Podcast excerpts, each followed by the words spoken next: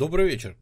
Э, мы, значит, остановились на империи, которую создали египтяне во время завоеваний Тутмоса III и Аменхотепа II, по сути, своих пределов достигла огромная, по меркам бронзового века, это реально огромная империя, если вы обратите внимание, да, то большую часть истории, там древнее царство, среднее царство египетские, они едва выходили за второй порог, то есть древнее царство едва выходило за первый, среднее едва выходило за второй порог, а новое царство вышло за шестой. Сами египтяне свои границы считали Джебель-Баркал, да, Египет контролировал огромные территории. При 18 династии достиг своего пика. При строителе Аминхотепе III строил великие памятники при Тутмосе IV. В итоге-то дошли мы до Аминхотепа IV который зачем-то до сих пор вот непонятно, да, мы разобрали еще на прошлом стриме, что вот как выглядела столица этой династии, да, Фивы,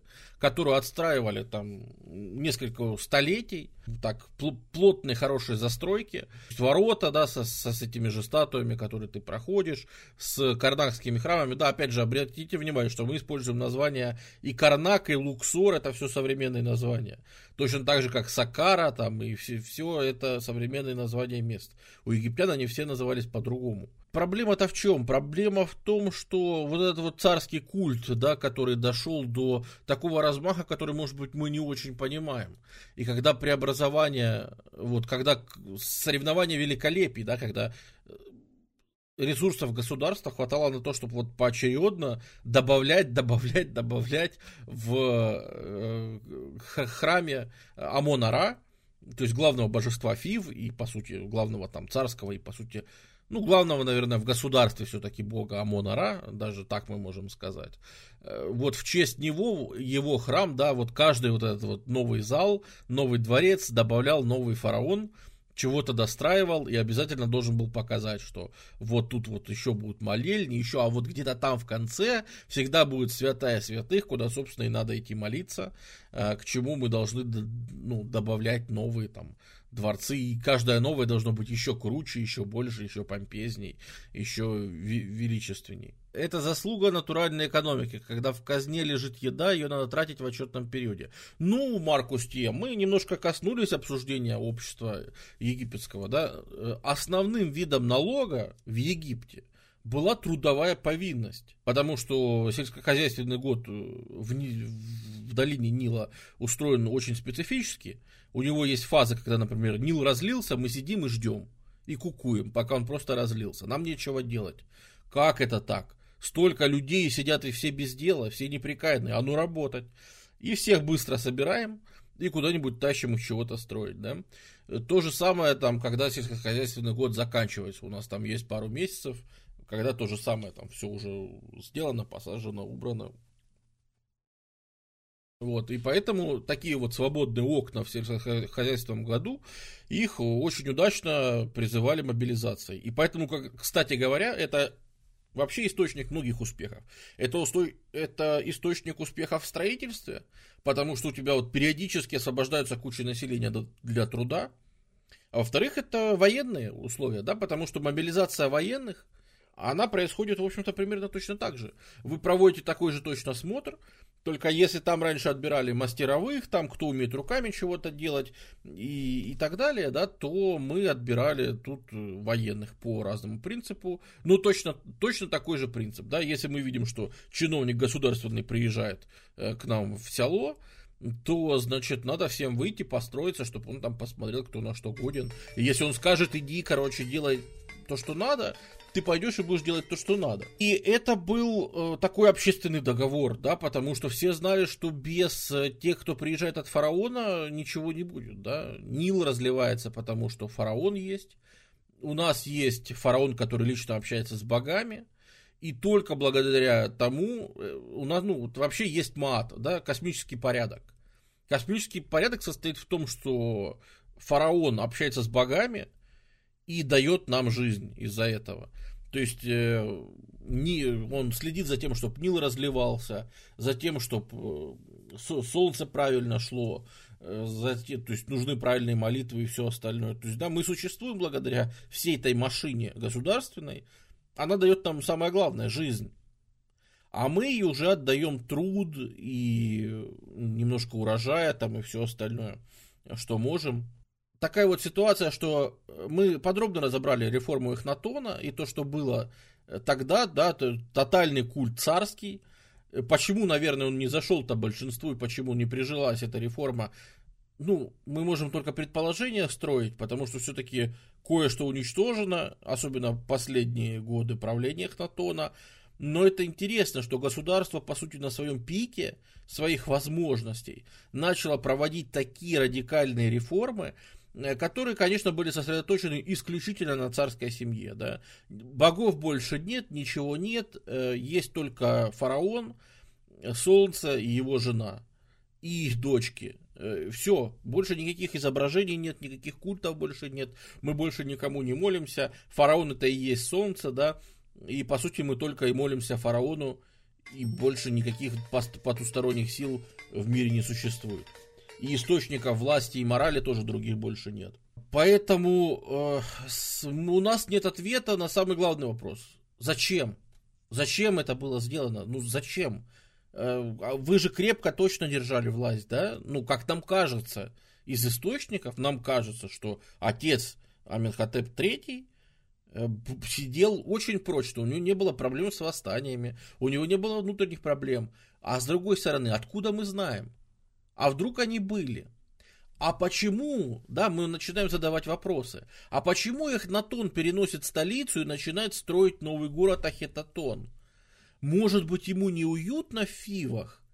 Может быть, контролируя такие огромные, мы говорили, главный землевладелец, это по сути жречество Амона Ра, Фиванское, оно главный землевладелец в Египте становится. Из-за всех этих завоеваний это главный выгодополучатель. Если мы видим, что там какой-то человек богатый или какие-то должности занимает, это он обязательно как-то связан с жречеством Амонара. Может быть, ему там уже неуютно. Может быть, он там чувствует противостояние. И попытка создать абсолютно новое, нечто свободное, неч- некая новая столицу в стороне, это еще и попытка освободиться от связи со старыми элитами, сбросить их, да? Потому что мы же знаем, что он подымал сирот э, из народа, которые бы вместе с ним были. И вот этот рывок, он очень интересный. Мы часто его видим у реформаторов, про которых мы знаем, что у них реально были проблемы с тем, чтобы сломить сопротивление элит. Может быть, у Эхнатона было что-то такое, об этом источники молчат. Но, к сожалению, проблема, с которой мы сегодня столкнемся сейчас в полный рост на стриме, египтяне на отрез отказываются писать о своих неудачах, неуспехах, проблемах и всем остальном. Постепенно мы будем это преодолевать, да, греки чуть больше будут писать о том, что у них не получалось, римляне еще больше, и в итоге в христианской традиции мы придем там к э, хроникам и ко всему, которые стараются более-менее объективно освещать события, ну хотя бы описать, что они были, и от этого еще далеко, конечно, вообще до нормального современного изложения истории, да. Современная история вообще появилась там в 20-е, в 30-е годы прошлого века. У египтян еще не было представления о том, что свои неудачи и поражения вообще нужно записывать. Это же особенность всех древних государств. Да, да, для бронзового века это нормально. То есть э, у них все прекрасно, пока резко не. Нам повезло, что он свою амарную столицу отстроил хрен знает где и она была заброшена, ее можно было просто откопать и прочесть там архив и все остальное. И вот э, после этого государство входит в такой тяжелый политический кризис, когда мы видим, как сменяют там временщик, еще непонятно кто, еще непонятно кто, э, приходит вроде бы там, на, возможно, сын даже Эхнатона, э, Тутанхатон, при котором происходит откат наконец-то системы, при котором Египет говорит, воу-воу-воу, мы чего-то зарвались с реформами, мы почему-то, значит, э, ну да, это восстановленная внешность, если что. Ну, то есть это как бы по мумии восстановленная внешность Тутанхамона, который правит 10 лет, с 8 до 18, который тоже непонятно от чего погибает. С одной стороны, у него, у него есть гематома на затылке, с другой стороны, у него есть следы болезни малярии, так что, скорее всего, и то, и то его до канала, в общем, кто его-то знает. В общем, Закончили мы тем, что, по сути, все успокаивают военные. Да? Весь политический кризис, он никак не мог пройти, пока бы не пришли военные. Даже при том, что откат начался, но все равно вот эта вот царская семья, она, видимо, потеряла некую легитимность в представлениях. И ну, был такой тяжелый политический довольно кризис, потому что быстро сменяют друг друга какие-то вообще очень мутные личности, Э, непонятная череда, кто после кого правил, некоторые вообще непонятно, правили ли они или нет, были ли они фараонами или нет, тут, тут Тутанхамон разве что был, да, он вместо Тутанхатона он становится Тутанхамоном, мы видим, как возвращается старый культ. В итоге кризис преодолен, э, по сути, генералом Харимхебом, при котором уже явно восстанавливается и старое жречество Амона снова, Э, который на всех изображениях и везде, где мы видим, он обязательно изображается со старым, вот он сидит, видишь, в обнимку его Ра, э, это как раз Ра Харахти, да, он обнимает э, Харим Хеба, генерала военного, вот, и это, мол, показывает, что смотри, смотри, все, мы снова, мы снова дружим, мы снова с ними общаемся. А не могло это быть иностранное влияние? Нет. Египет при Эхнатоне, наоборот, замкнулся на себе очень резко и практически оборвал все внешние связи. И это очень жестко аукнулось, потому что тот же Харимхеп, видимо, вернулся из э, Сирии, где египтяне терпели поражение. Военные почему-то оказываются не там, где они должны командовать войсками, они почему-то оказываются в столице. Э, что они там делают? Э, почему они там? Ну и дальше такая быстрая, опять же, там сменяется Харимхеп, сменяется Рамзес Первый, Э, который там пару лет правит. Ну и вот дальше будут, которые потомки, вот уже будет новая династия, то есть мы сменяемся на, наконец-то, 19-ю династию, мы входим в нее, э, в ко- которая начинает возвращаться, потому что когда приходит правитель, что мы видим, что мы сразу можем констатировать по источникам. Следующий фараон, по крайней мере, который действительно проправит долго и серьезно, носит имя Сети – что мы здесь замечаем? Что мы здесь замечаем? Что имя Сети это по сути, эм, как это сказать, Сета. Он правитель Сета. То есть его так перевести можно. То есть он принадлежит Сету. Сети первый, у которого в храме танки вертолеты, да, я вот вижу, люди знают, да-да-да. Вы можете его знать тем, что у него в храме, ну, мы на прошлом стриме я даже показывал, я шутил над этим. Ну да, действительно, то есть в чем проблема? Э, проблема в том, что мы сразу видим влияние э, бога Сета. А бог Сет, он никогда не появляется в египетской истории просто так. Э, дело в том, что бог Сет это бог военных преимущественно. И это тоже сразу характерная черта, да, то есть это, конечно, бог хаоса, бог грозы, и это бог такой вот, он агрессивный, и даже немножко злобный, даже немножко, пожалуй, что, может быть, злой отчасти. Совсем демонизируют и превратят его в этого черта. Это, это уже совсем поздняя история, это при Птолемеях, Э, то есть это уже почти там впритык к нашей эре, да, будет, то есть на излете э, египетской истории он просто превратится в сатану, у которого вообще не будет ничего хорошего. А пока что он такой, он злой, он агрессивный, но египтяне знали, в каком мире они живут. Если человек злой и агрессивный и готов всех убивать, так ему место в армии направь его силу в продуктивное русло. Конечно, если его послать там на поля, если в нормальном обществе его держать, понятное дело, что он будет безумен. Но направь его на войну, чтобы он людям там головы рубил, и в принципе он себя найдет. Поэтому военные Сета очень уважали, и военные к Сету испытывали всегда, то есть э, сразу видно, что это династия, которая вышла из военных, и это династия, которая Сета, в принципе, уважает. Опять же, если мы вернемся, как это идеологически обосновывалось, то могу заметить, что в египетской мифологии Сет плохой-плохой, там Осириса вообще-то разрубил на части, и вообще Осирис мертвый бог, он как раз из-за Сета, вот, но при этом, при всем, когда Ра путешествует на своей этой солнечной барже, то охраняет его от всяких демонов в, в подземном царстве ночью когда солнце заходит и путешествует опасно, там, где сидит тот, кто точит ножи, там, где выглядывают все жуткие и нападают на лодку, как вы думаете, кто защищает эту лодку от всех этих чертей? Сет. Именно Сет, потому что он безумный. Потому что он безумный и агрессивный. Вот, вот как его используют, как охранника и так далее.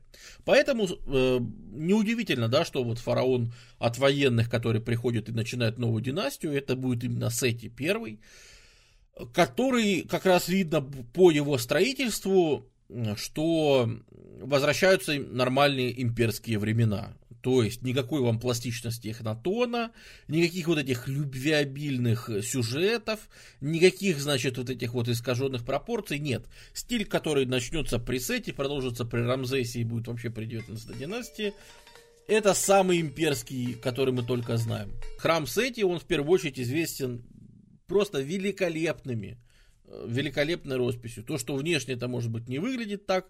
Вот так посмотришь на такой памятник, да, чего смотреть. Лучше я пойду там в Дер Эль-Бахри, да, посмотрю на Джессер Джессеру, Хатшепсут там и все остальное.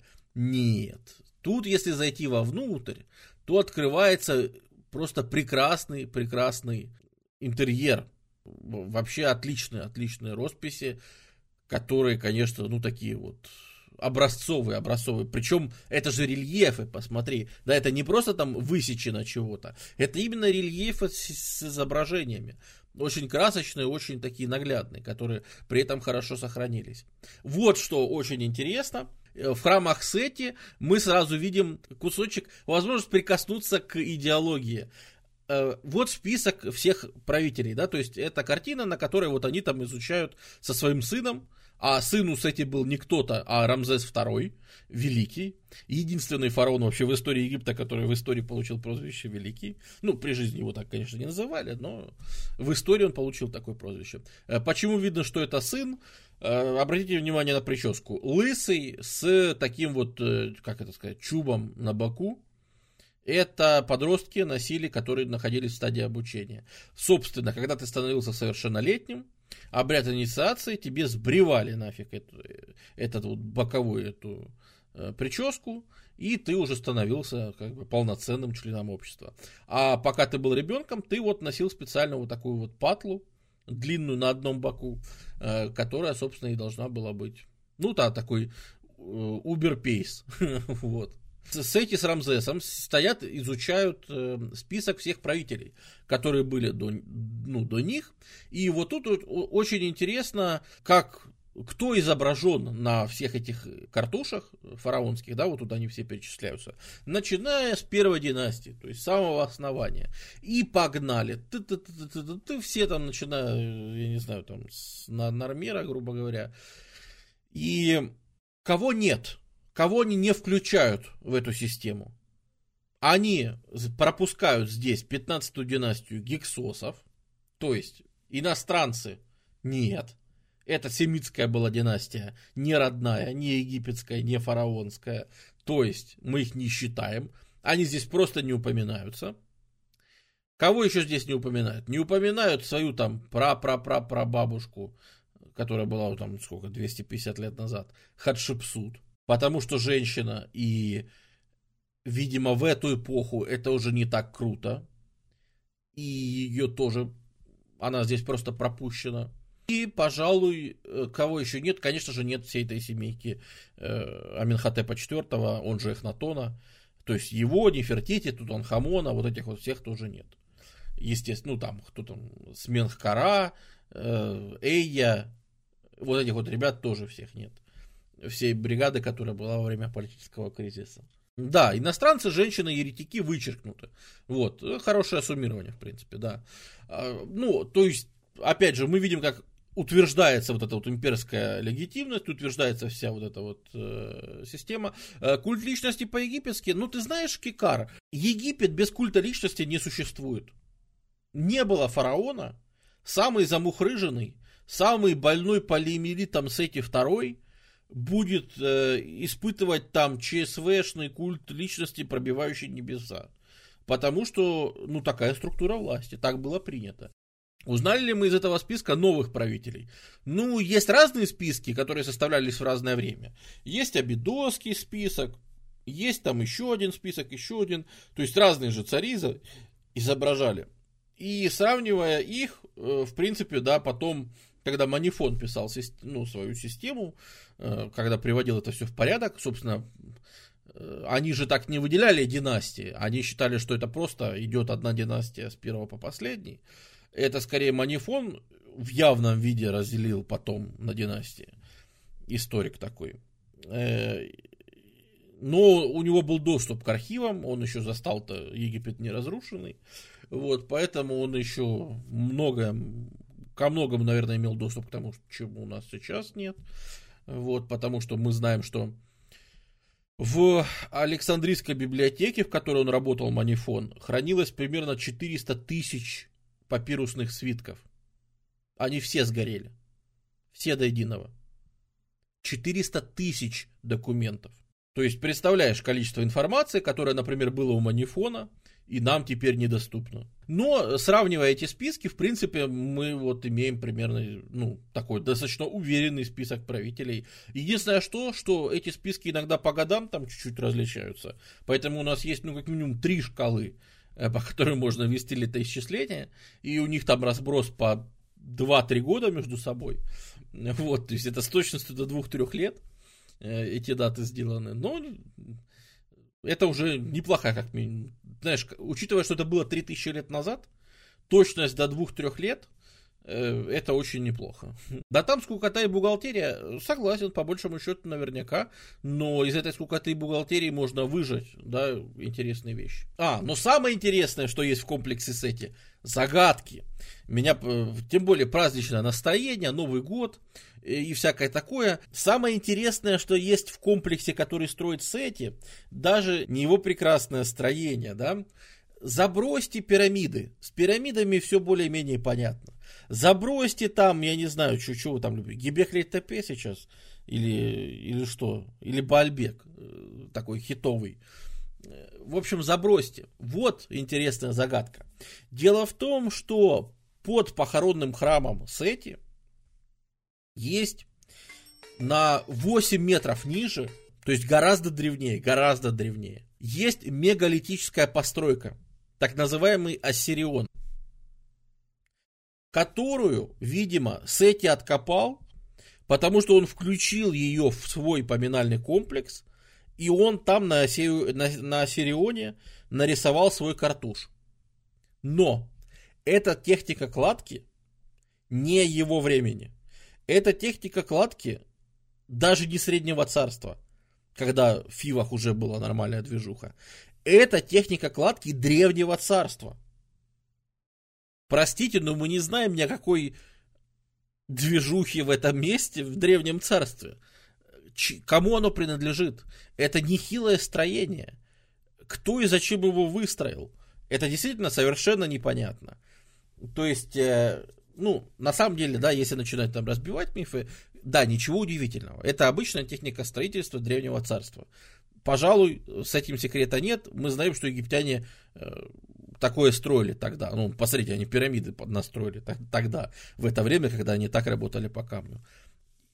Но очень бы интересно узнать, зачем это строилось изначально может быть, вернулись к канонам, э, пришлось бы менять вообще все, потому что тут сама техника изготовления это мегалитическая кладка. Так не делали, потому что это очень трудоемко. Это ну его нафиг, вот эти блоки совать, ты чего?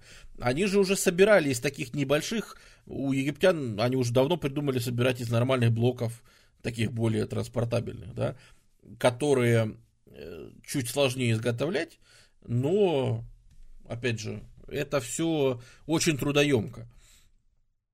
И оно не так уж нужно. Вот, поэтому это очень интересно, зачем изначально была эта постройка. Зачем ее используют, кстати, понятно. Он ее просто включает как, ну, да, вот, что Осирис был очень древний, значит, где-то здесь ходил бог Осирис, для них же это все реально было, да, ну, то есть они же физически здесь все присутствовали.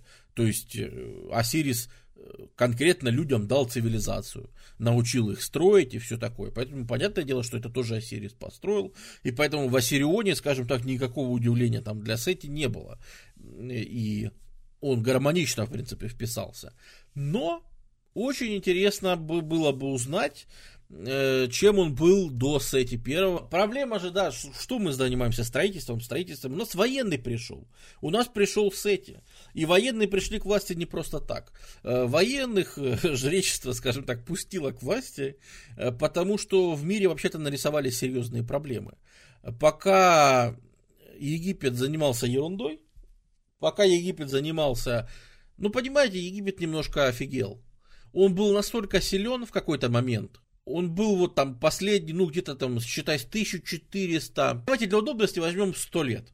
Где-то с 1450-х по 1350 до нашей эры Египет был абсолютной силой. Египет был такой силой, с которой все, мы говорили, там, писали, про, иностранные правители, обращаясь к египетским фараонам, писали, что я там целую песок, по которому ты ходила, да, там, и вообще просто унижались всячески там, и простирались, и на коленях стояли, да. Ну, это, это тотальная власть, которая вообще никем даже не оспаривается, это просто гегемон, ну, стопроцентный времена поменялись. Пока Египет был, и Египет пошел. Реформы, политические разборки, кто, кто главный, какие-то мегастроительные проекты, переносы столицы, э, культы личности там друг с другом спорящие. И за это время, за это время они пропустили, что, например, в Анатолии они давно знали хетов, и с хетами они дружили давно.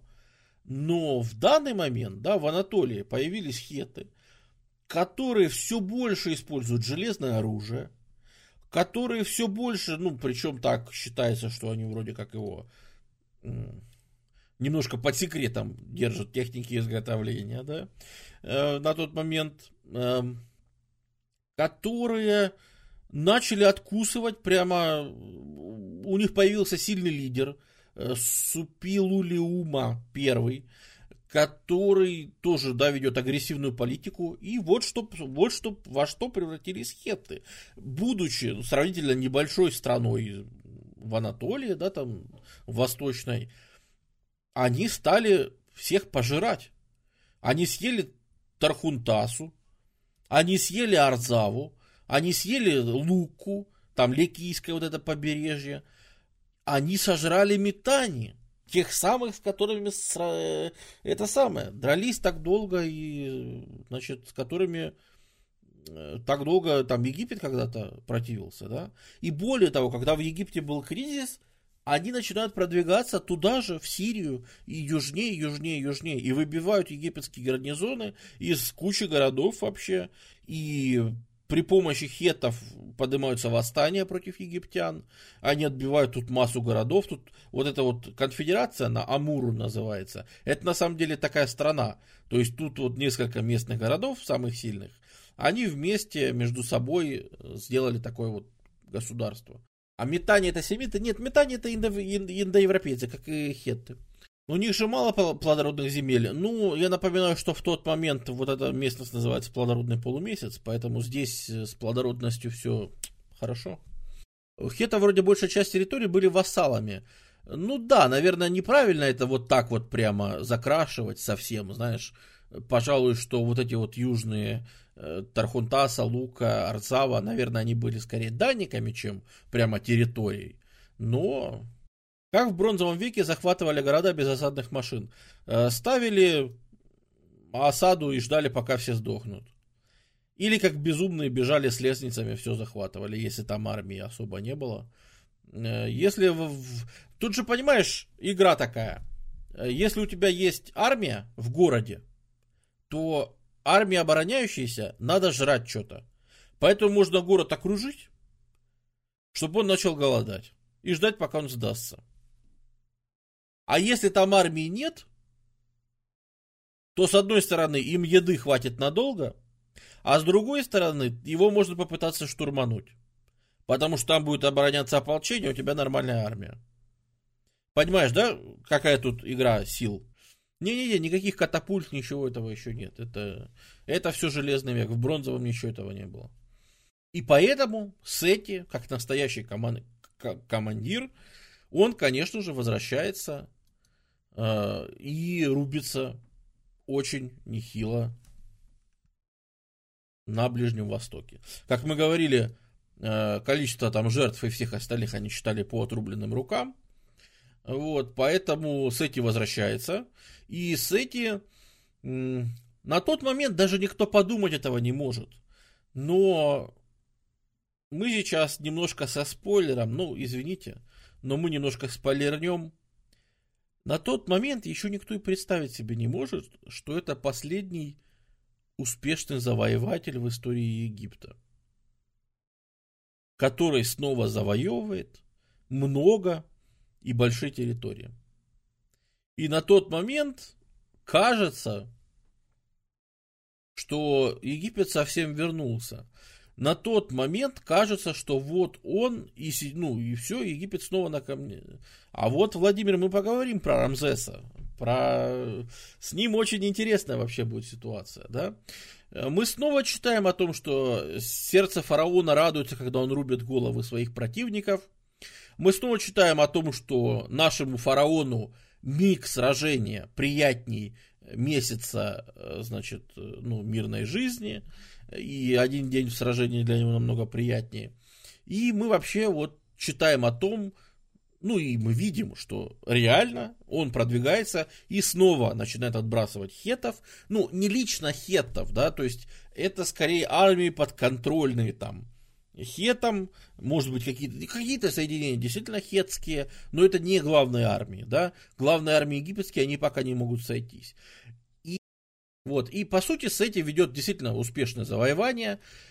И поэтому, когда его хоронят, это еще похороны, ну, такие образцовые. Образцовые египетские похороны. Во-первых, не забываем, что мы хороним в гробнице царей, и мы, да-да-да, да, то есть э, гробницы 19 династии и стиль 19 династии, это вот все, что вы слышали и знаете про гробницу царей.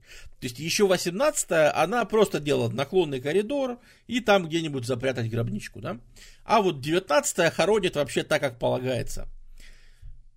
Мы делаем, мы врезаемся в скалу, в долине царей, делаем всякие шахты, ложные погребальные камеры, чтобы если заберутся, тут будут лежать сокровища, их можно пограбить и уйти.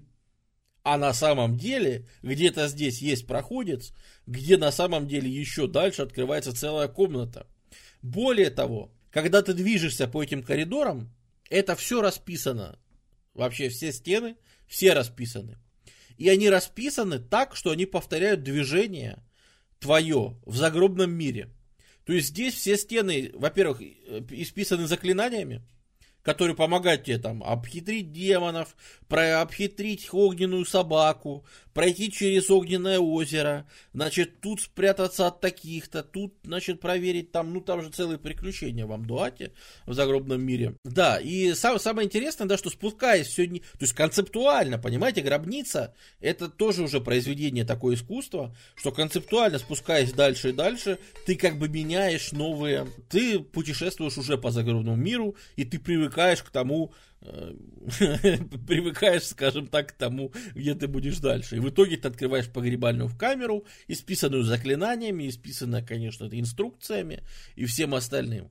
И это, вот, посмотрите, как это выглядит. То есть я так это на словах-то все описываю, но красота настолько неописуемая всего этого, потому что, э, ну, почему это еще и и выглядит так шикарно и воспринимается, потому что это же ключ в их представление. Здесь же все и описано, как они себе это все представляли, да. Вот тебе их небесная карта с созвездиями, вот как мы животных выделяем, медведицы там еще, у них свои созвездия, там бычков всяких специальных и еще кого-то.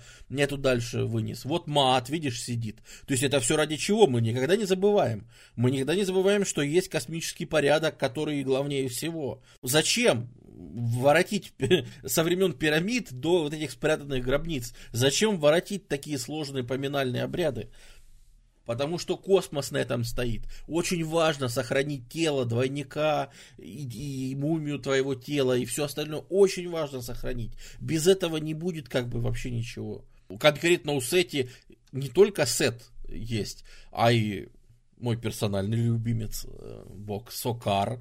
Ну да, да, вот э, два Осириса, да больше, э, Пяткока, больше, чем два Осириса, потому что э, мы увидим, что они теперь в проводники тебе, ну, если в Среднем Царстве был Осирис, и все, да, в Древнем Царстве был Анубис, ну и все, как бы, ну вот этот шакалоголовый, короче, товарищ, и все то мы видим, что сейчас они стараются, чтобы на том, ми, на том свете э, тебе помогли вообще все, кто только можно.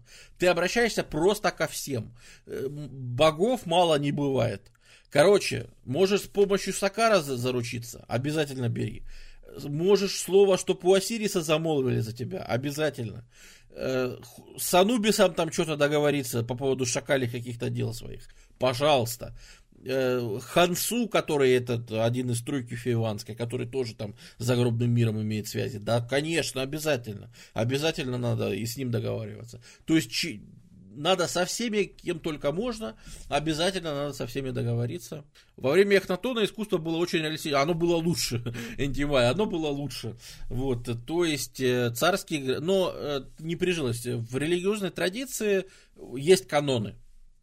И поэтому религиозная традиция немножко вернулась э, к тому, что она изображала всегда, а Эхнатон повлиял на творчество частное.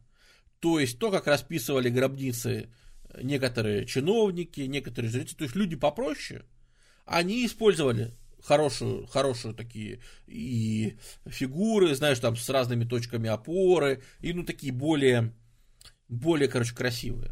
Особенно ребята, которые любили э, изображать обнаженных женщин и вот это вот все. Ну, мы как-то показывали на стриме по Среднему Царству. Я в качестве иллюстраций показывал изображение нового царства. Поэтому можно туда вернуться, посмотреть. У нас устанавливается такой режим на лет, наверное, 20. Как, когда скажем так, идет на Ближнем Востоке что-то вроде холодной войны. То есть здесь есть сферы влияния. Здесь есть египетская сфера влияния и есть хетская сфера влияния. И между ними есть небольшие города, Угарит, Тунип, э, ну и многие другие, э, по сути, за, в которых часто сменяется власть, в которых политическая нестабильность, в которых часто восстания друг против друга – в которых побеждает то фракция прохетская, то фракция проегипетская, э, в которой, по сути, идет очень часто, то есть война здесь идет все время, но не войсками Египта и не войсками хетов, а войсками вот местных городов-государств. Вот, и поэтому они, ну, действительно, ну, я почему называю холодной войной, да, потому что здесь, собственно, их собственные войска здесь не участвуют или участвуют очень ограниченными контингентами.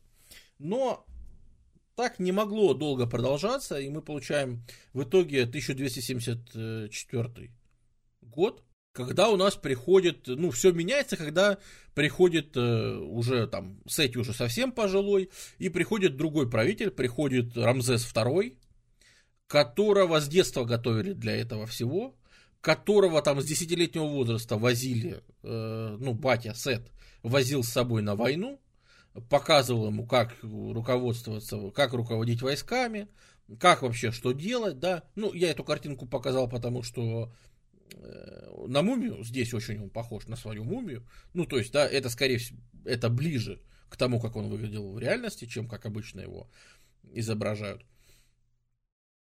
Э, ну да, лысый, да, лысый, не забываем. Э, все египтяне брились совсем подмышками, с, э, то есть египтяне брились прям совсем наголо. И брови сбривали, и потом их рисовали. Э, и ходили лысыми. И женщины тоже ходили лысыми. Не забываем, что все эти красавицы Нефертити, э, Нефруфруатон, Нефрусибек и все остальные Меритатон, все эти красавицы были лысыми, просто поверх носили парики по какому-то необходимому случаю, да, потому что считалось, что, ну, ну такая вот культура была у них. Но мы пока говорим о молодом Рамзесе еще, но он не такой, как на предыдущий, тут ему там 20 с чем-то лет. А, бороды накладные, конечно. Так э, тут даже если посмотреть, э, ну, часто изображали вместе с подвязкой. То есть, конечно, конечно, они ее носили на веревочках. поэтому это еще молодой, конечно, э, Рамзес, и по сути мы сталкиваемся с чем?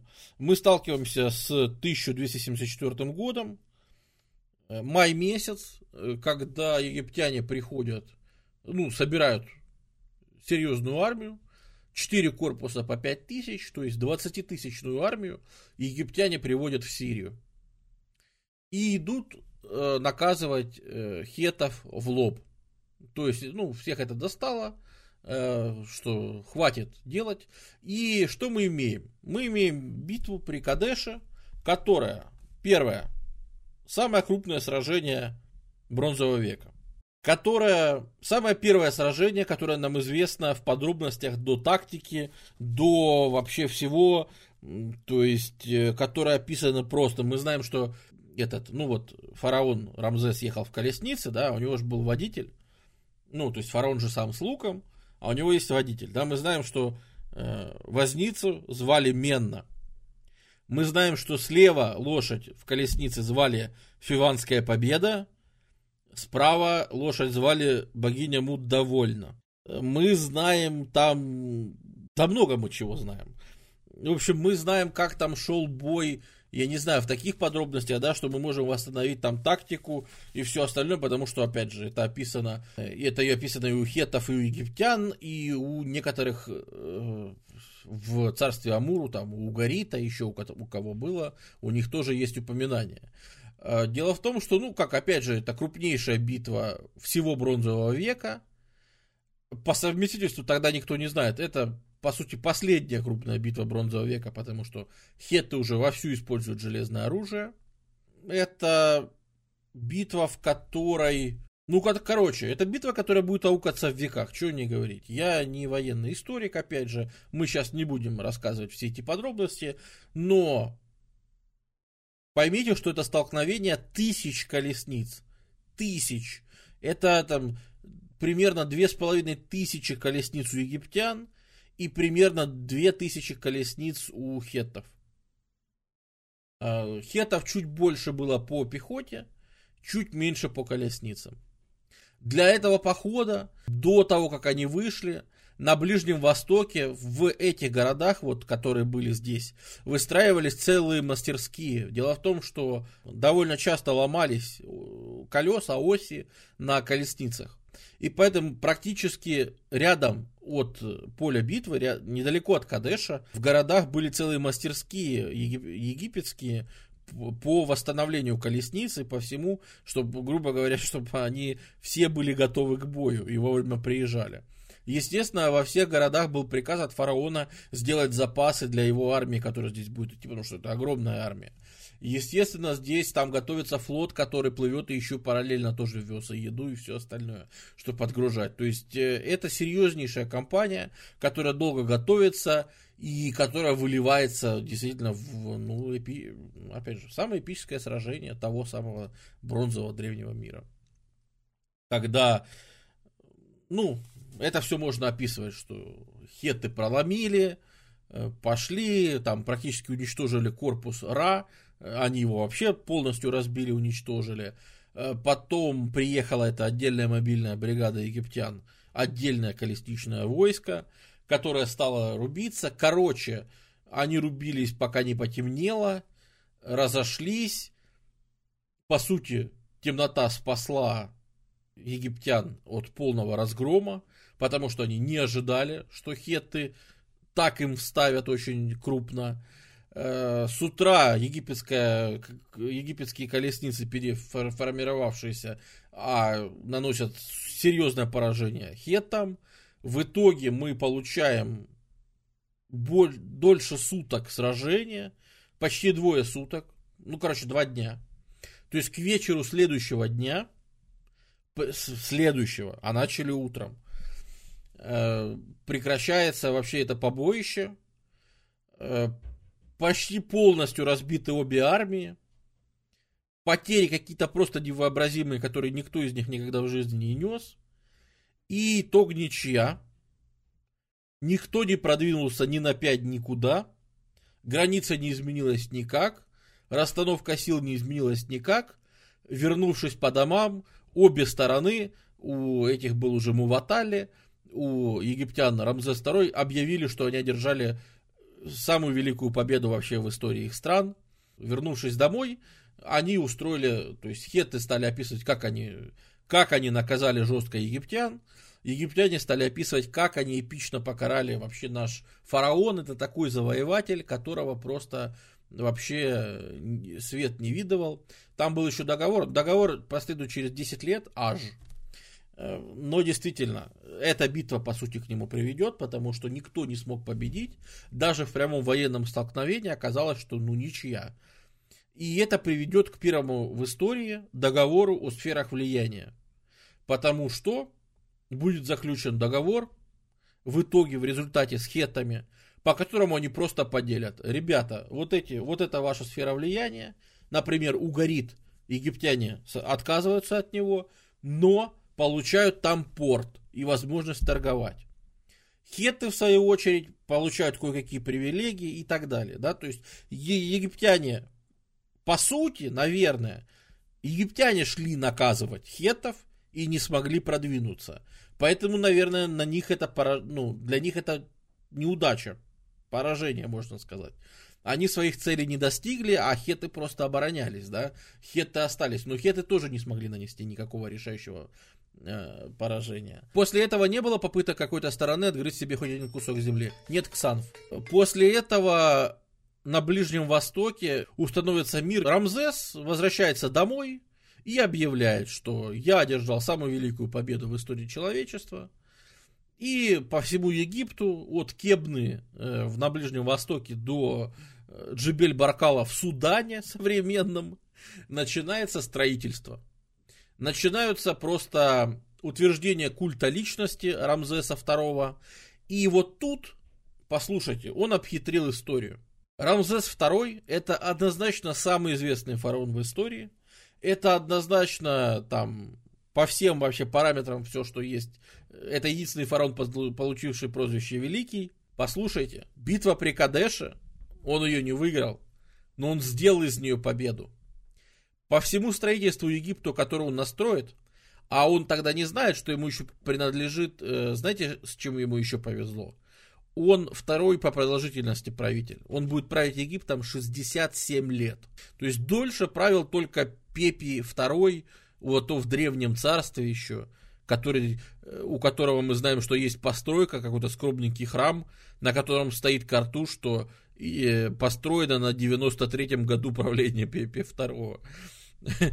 что, ну, вообще, ну, это, это что-то за гранью, да. Так вот, если не считать Пепе II, то э, Рамзес II, это безусловно, ему, конечно, со временем повезло. У него впереди много-много десятилетий и много-много лет прославления себя. И он, конечно, Египет превратит просто прославление себя и битвы при Кадеше – и тому, как он вообще там всех победил и убил, и о том, как лев его бежал впереди него. Э, по сути, э, египетское изложение этой битвы э, уйдет в народ, станет героическим эпосом, будут сказки про эти битвы, будут истории про эти битвы уже спустя много столетий, когда уже вообще не будет ни нового царства, ничего, в Египте будут ходить истории о том, как там был какой-нибудь великий герой такой-то, который в этой битве там участвовал, в числе прочего и так далее. То есть это станет краеугольным камнем вообще победа при Кадеше, вообще победа вот в Хетской этой войне, она станет просто краеугольным камнем всей пропаганды э, египетской державы. Вот, э, то есть э, ничего уже важнее, чем война, это уже никогда не будет. И при Рамзесе мы увидим, что все, что он возводит, это либо памятники себе, либо любимому, либо прославление битвы при Кадеше. А он как победитель, он от нее черпал, собственно. Эм, эти статуи на картинке раньше были расписаны красками, да. Я Азимандий, да-да-да, я царь царей, разрушитель миров. Это вот именно про него. Вот именно это поэма, или это что это, сонета, да, наверное, по формату. Это про него как раз, про его статуи и все остальное. Это его храм в Абу Симбел. Это далеко на юге стоит вот, такой, вот такие вот э, храмы, в которые ты приходишь, и ты понимаешь, что сидят вот такие вот рамзесы, и на тебя смотрят. Гигантские. Вот люди для сравнения есть. То есть, конечно, это все было, когда мы их откопали, это все было давно спрятано под песками. То есть, понятное дело, что это долгое время было не откопано и долгое время было забыто, но сейчас сейчас. Эм, да, его распиливали, переносили в 60-х, действительно, то есть он сейчас стоит на 65 метров выше, чем он был, потому что там все затоплено внизу. Но я поэтому, как ты видишь, и сделал оригинальную фотографию, ну, когда он еще стоял там, где он стоял. Все четыре фигуры Рамзес II. Да, конечно. А он вообще не отличался скромностью. Э, как бы, вот, пожалуйста, стоят боги. Э, Птах, э, Раха-Рахти, Амон и Нефертари, его жена, и он. Скромно и со вкусом. Зацените, пожалуйста, масштабы строительства.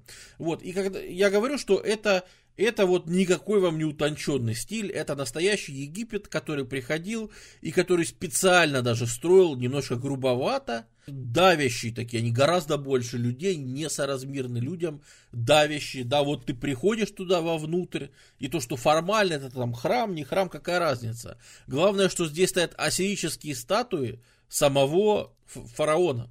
И ты проходишь через зал дальше туда, в молельне там и все остальное. И ты должен пройти под взглядами ассирических стат... А ассирический это что? Умирающий и возрождающийся бог. То есть спустя много лет, а здесь Рамзес отождествлен, по сути, с Осирисом, спустя много лет после его смерти, ты будешь здесь идти, и возрождающийся бог через свои статуи будет наблюдать, как ты себя ведешь, как ты вообще, не позоришь ли ты родину свою египетскую, не позоришь ли ты имя фараона и все остальное, как ты тут вообще себя ведешь и как ты вообще существуешь. Вот это вот будет позиция да, именно меня всегда это поражает не просто как памятник искусства там или чего-то, да, потому что, ну, как искусство, я говорил, лично мне больше искусство их на то нравится, а именно как архитектура, как средство пропаганды, вот это вот мне нравится. То есть такое утверждение власти. Опять же, когда ты проходишь через все залы и заходишь в самую-самую молельню, вот туда далеко, вот ты тут увидишь, что сидят, опять же, Птах, Ра, Амон, и кто это у нас тут с бородкой притаился? И Рамзес. Вот они, он, он чилит со своими друзьями в алтаре, по сути. Вот, пожалуйста. Сел на лавочке, сидит. А это так, это его друзья все. Ра, Амон, Птах, ничего себе, ничего себе, друзья. При Рамзесе столица, ну, поначалу в Фивах, потом он перенесет, сейчас обсудим.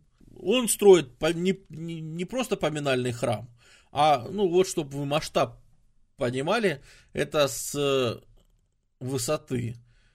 То есть сейчас это все, конечно, разрушено, да, но его, Рамзес, получается, 80 лет жил, 84, что ли, года, типа того, ну, за 80, сильно, ну, не сильно, но за 80 лет. Чтобы люди понимали просто разброс и размер этих построек, да, то есть сейчас это все, конечно, разобрано давно, но Рамесеум, так называемый, его заупокойный храм. Это нифига себе. Вот, пожалуйста, его изображение с, опять же, ассирическое, с, со своей женой Нефертари. То есть, э, тут, чтобы понимали, он со своей женой обженился э, в 13 лет, если я не ошибаюсь. Э, в 13 лет у него уже появилась жена, причем которую он сделал любимой женой и оставил до самой ее смерти. Она была главной царицей, женой Бога, вот этой женой Амона, там, то есть главная жрица Амона и его жена. Уже годам к 16 у него там было ну, потом появилась, в 15 лет у него появилась вторая и так далее.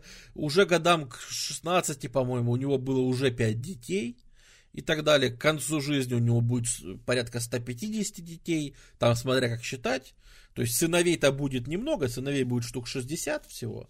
А вот на дочерей он будет богатый, и поэтому с дочерями там будет сильно больше, ну, короче, больше 150. Вот. Эм, это будет такая интересная, да, система. И не просто старик любил это дело, а старик именно любил женщин, да, то есть ему это было не так вот, как у других часто императоров, э, египетских же в том числе, у них это было скорее для понта, да, вот получить, вот как мы говорили с 18 династии, там со времен Тутмоса третьего было прямо обязаловкой, чтобы у тебя было по одной жене от каждого государства чтобы там эти прислали, эти, эти, эти принцессу, да, и долго приходилось торговаться с вавилонянами, чтобы они там Гелюхепу свою отдали, короче. Вот, а Рамзес нет, Рамзес им прямо устраивал, Рамзес их не, их не тиранил, Рамзес им выстраивал всякие там гаремчики, он им устраивал досуг интересный и вообще все интересное, то есть он, ну, это было как бы его увлечением, наверное, вот можно сказать. Ну, одно из его таких фановых. Но опять же, кто чем, да? Тут Мастретий на слонов охотился. Вот тогда слоны еще водились в этом, на Ближнем Востоке э, в большом количестве. Вот. Может быть, тут Мастретий их и извел. Но, однако, тут Мастретий там отпраздновал праздник Хебсет тем, что завалил 120 слонов, например. Ну, а этот завалил 120 женщин у себя в гареме. Ну, ну, ну, вот так. У кого какие интересы, опять же. При нем э, известно, естественно, и имя там, главных архитекторов, распорядителей по строительству. Ну, то есть понятно, что да, не, не сам Рамзес это придумал. Э, то есть был Менхипер Расинеб, э, главный по строительству, который придумал, собственно, гипостильный этот зал, который придумал колонны с перекрытиями, который наконец-то научился делать закрытые помещения с колоннами. И это было очень круто. Архитекторы, по-моему, даже это учат на первом курсе по архитектуре. Потому что вот как это выглядело в оригинале. Э, вроде как это не очень просто сделать. И это прям достижение своего времени архитектурное. И вот Менхипер Асинеб э, это при Рамзесе, по сути, при, ну, сделал, э, придумал, построил. И это очень, ну, как бы до сих пор считается одним из произведений. Да, но это опять же, это, это огромные колонны. Вот здесь они как раз показаны, в том числе и э, расписаны. Кажется, что это такие игрушечные, тесные здания, да. Напоминаю, что это вот такой масштаб строений. То есть, это пережило тысячелетия. То есть, понимаете, вот чем Египет всегда поражает, что Египет это как какая-то ожившая сказка, в каком отношении? Потому что, знаешь, когда мы говорим о том, что какие-нибудь там гигантские армии ходили, и мы обычно говорим, что да нет, ну это, конечно, они цифры свои завышали, да? Здесь мы говорим, что он привел на Ближний Восток 20-тысячную армию, и это правда. Потому что раскопки показывают, какого размера были зернохранилища, какие по размеру были мастерские для ремонта колесниц, и что реально колесницы ломались просто все время, и так далее, и тому подобное. То есть, если мы говорим про каких-то строителей, да, то это обычно там одно-два здания, ну и все. И вот мы показываем, говорим, вот смотрите, есть чем гордиться. У очень многих там правителей культур стран есть там пару мест, в которые можно приехать и посмотреть чтобы посмотреть все, что осталось от Египта, не хватит, я не знаю, сколько времени, чтобы объездить и от того же Рамзеса, и от Нового Царства посмотреть, сколько всего осталось. Плюс время, которое по оно прошло, понимаете, что это не 500 лет прошло, там мы гордимся, когда у нас есть ранняя христианская церковь, там, 8 века, это вау, или там 6 века, вау, ничего себе. Да, только продолжай отматывать, продолжай отматывать назад не столетия, а тысячелетия, понимаешь?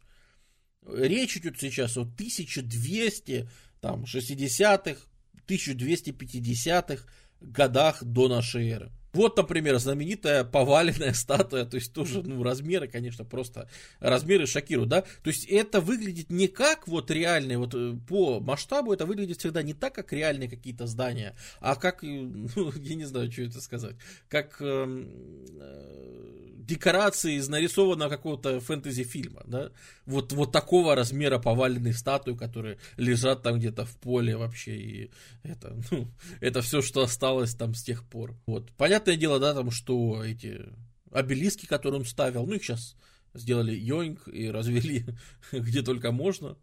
Вот, еще что придумал Рамзес. Он своего времени, э, посмотрите глубину, с которой он приказал вырезать надписи, которые его прославляют. Свежая память о том, что еще недавно приходил Эхнатон и сбивал отовсюду ОМОНа, приходили после Эхнатона и сбивали отовсюду Эхнатона, сбивали Тутанхамона, сбивали всех остальных. И что говорит Рамзес II? Говорит, ребята, хрен вы меня собьете вообще откуда-то. Э, мы вот чего можем сделать. Вот, и он, конечно, прям, опять же, надписи времен э, Рамзеса II очень хорошо можно легко определить э, по глубине врезки, потому что никто так глубоко, как при нем, не делали. Ну, это прям, ну, вообще жесть какая-то. И, конечно же, все эти здания, все эти помещения, везде, куда мы бы не зашли, мы везде видим одно и то же. Бесконечные росписи, росписи, росписи, битвы при Кадеше, и как только, и прославление о том, как он там всех победил. Вот он лупит, значит, проклятых хетов, вот он там Э, там египтяне тоже борят, значит, кого-то, топчат и там всех побивают. И все только победа, победа, победа, победа, и все только победа. Вот он там на колеснице врывается и всех рубит. Вот он там, ну то есть и все это тоже любые постройки времен э, Рамзеса II, это битва при Кадеше и ее прославление. Но самый большой его проект, даже не это все, а самый большой его проект, тот, от которого на сегодня не осталось ничего. Такая вот ирония судьбы, а именно он строит себе новую столицу. Он переезжает из Фив в Дельту, потому что он очень много воюет, он постоянно ведет кампании, он постоянно кого-то усмиряет, он постоянно кого-то давит, и ему нужно все-таки быть в экономически более живой дельте Нила, то есть ему приходится переезжать на север, потому что, да, Фивы, безусловно, остаются идеологическим центром, Лукску, Луксорский храм Амонра, Карнакский храм, э, конечно, все это, безусловно, безусловно, это все остается, но там идеология остается в старой столице. А он строит Пер Рамзес, то есть дом Рамзеса. Он строит новую столицу, э, которая стоит на месте примерно там же, где у гиксосов было... Нет, современного названия нет, потому что города нет. Э, его в истории не осталось. Э, его там, ну, в Дельте очень трудно что-то раскапывать, там Нил очень быстро все заполняет, наносит и так далее.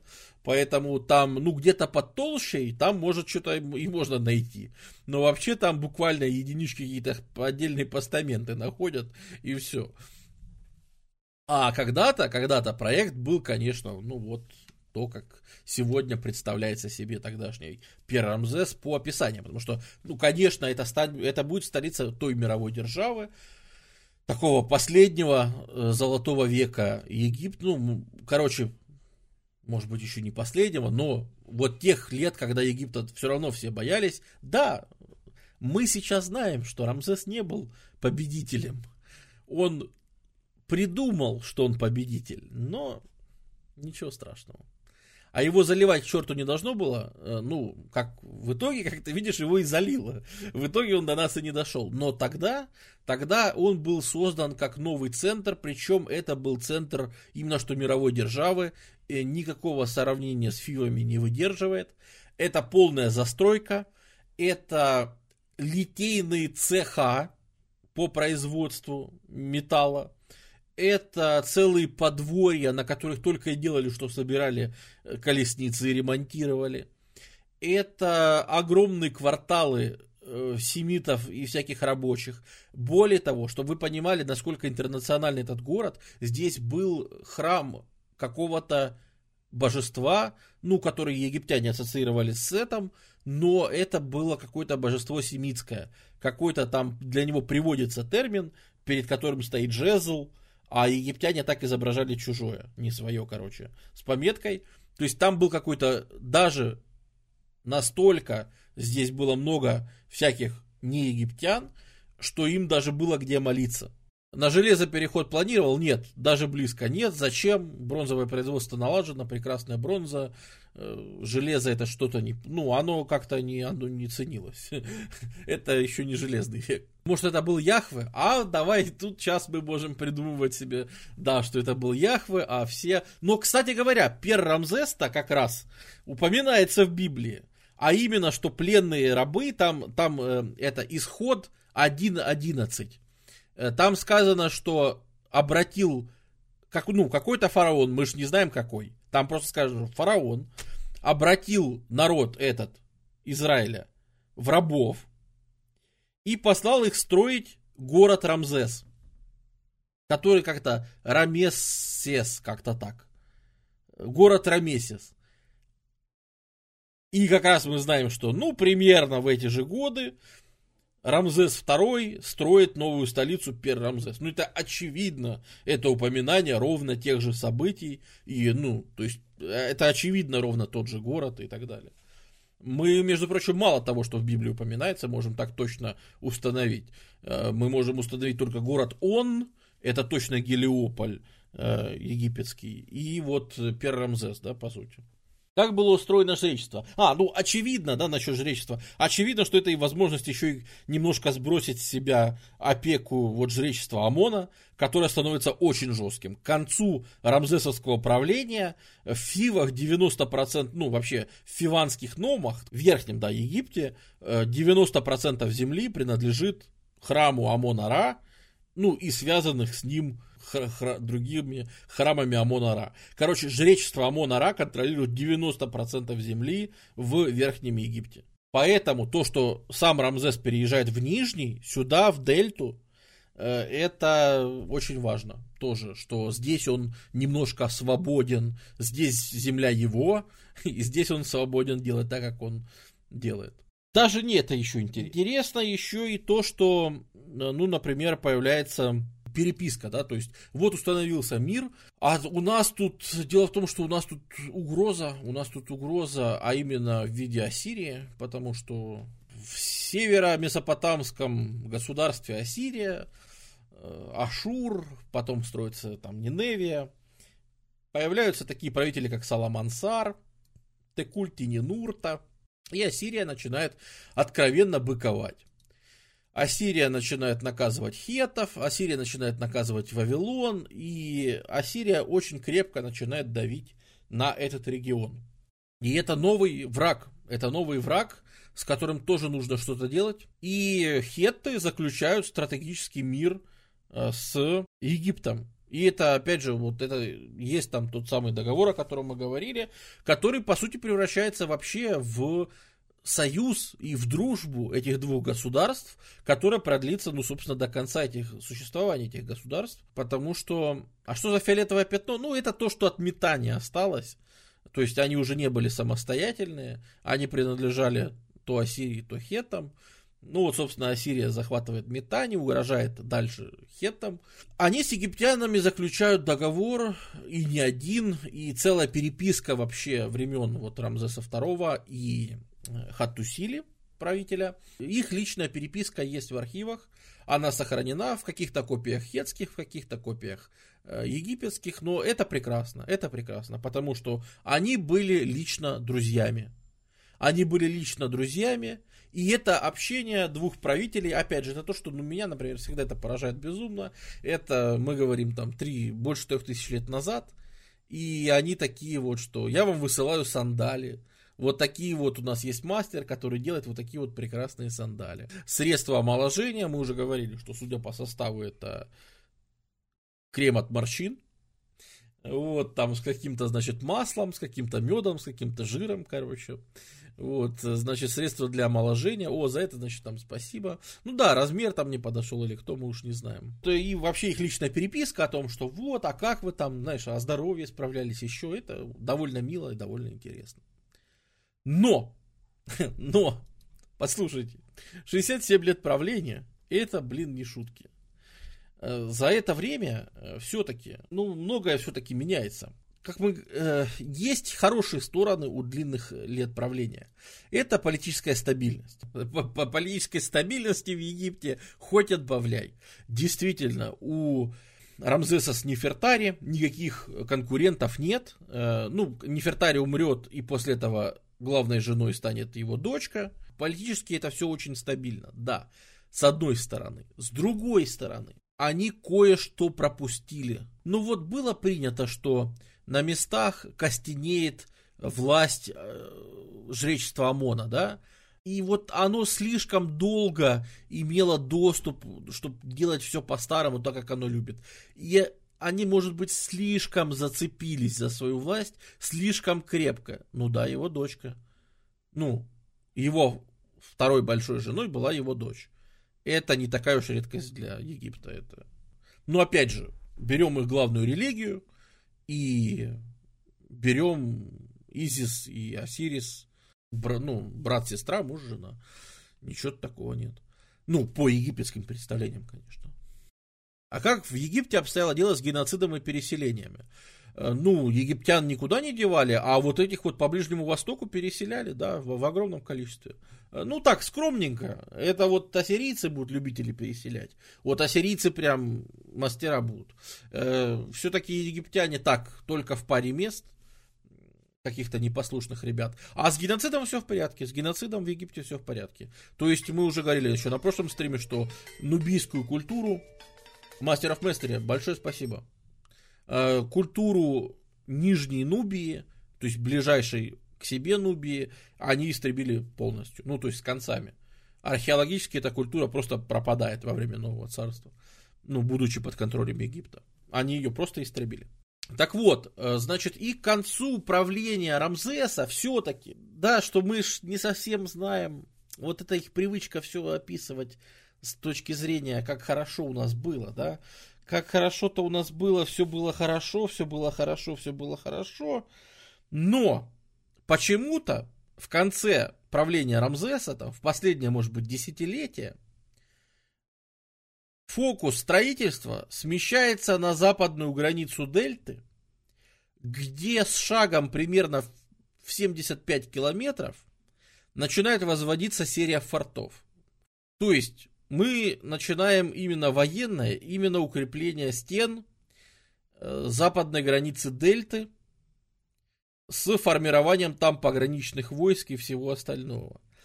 И это интересный звоночек, потому что все это аукнется, ну, собственно, как сейчас представляется, да, сейчас представляется все очень просто. Дело в том, что за это все время э, всегда ливийцы, там племена Либу, ну, вообще все племена, вот, которые были к западу, либо племена западных пустынь, либо племена побережья западного, они были с египтянами давно, они были с Древнего Царства рука об руку, да.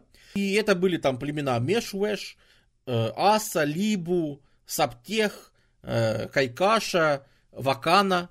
Их было много племен, их знали, с ними воевали, из них набирали наемников и так далее.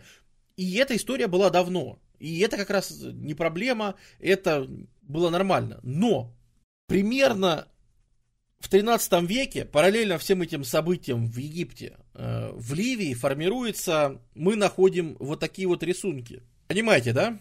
У этих кочевых, или полу, скорее полукочевых народов, у них появляются колесницы, то есть это аналог того, что было в индоевропейском мире там за несколько столетий до этого не Ваканда, а Вакана. Там формируется так называемая культура колесниц. А именно, у них появляются некие государства, ну, нет, это не государство, это, конечно, протогосударство, вождества. И это чревато большими и серьезными последствиями, э, потому что, когда помирает Рамзес, его э, преемник Мирнептах, его тринадцатый сын. А понимаешь, Рамзес еще что тоже в чем проблема. Рамзес еще прожил столько, что многих детей своих пережил. Не многих, а чуть ли не всех. Вот, и когда начинает править Мирнептах, мало того, что по списку это тринадцатый сын по очереди направления, но что предыдущие 12 просто померли. Так еще и возраст у него уже тоже очень приличный, ему тоже там уже 50 Э, вот, лет.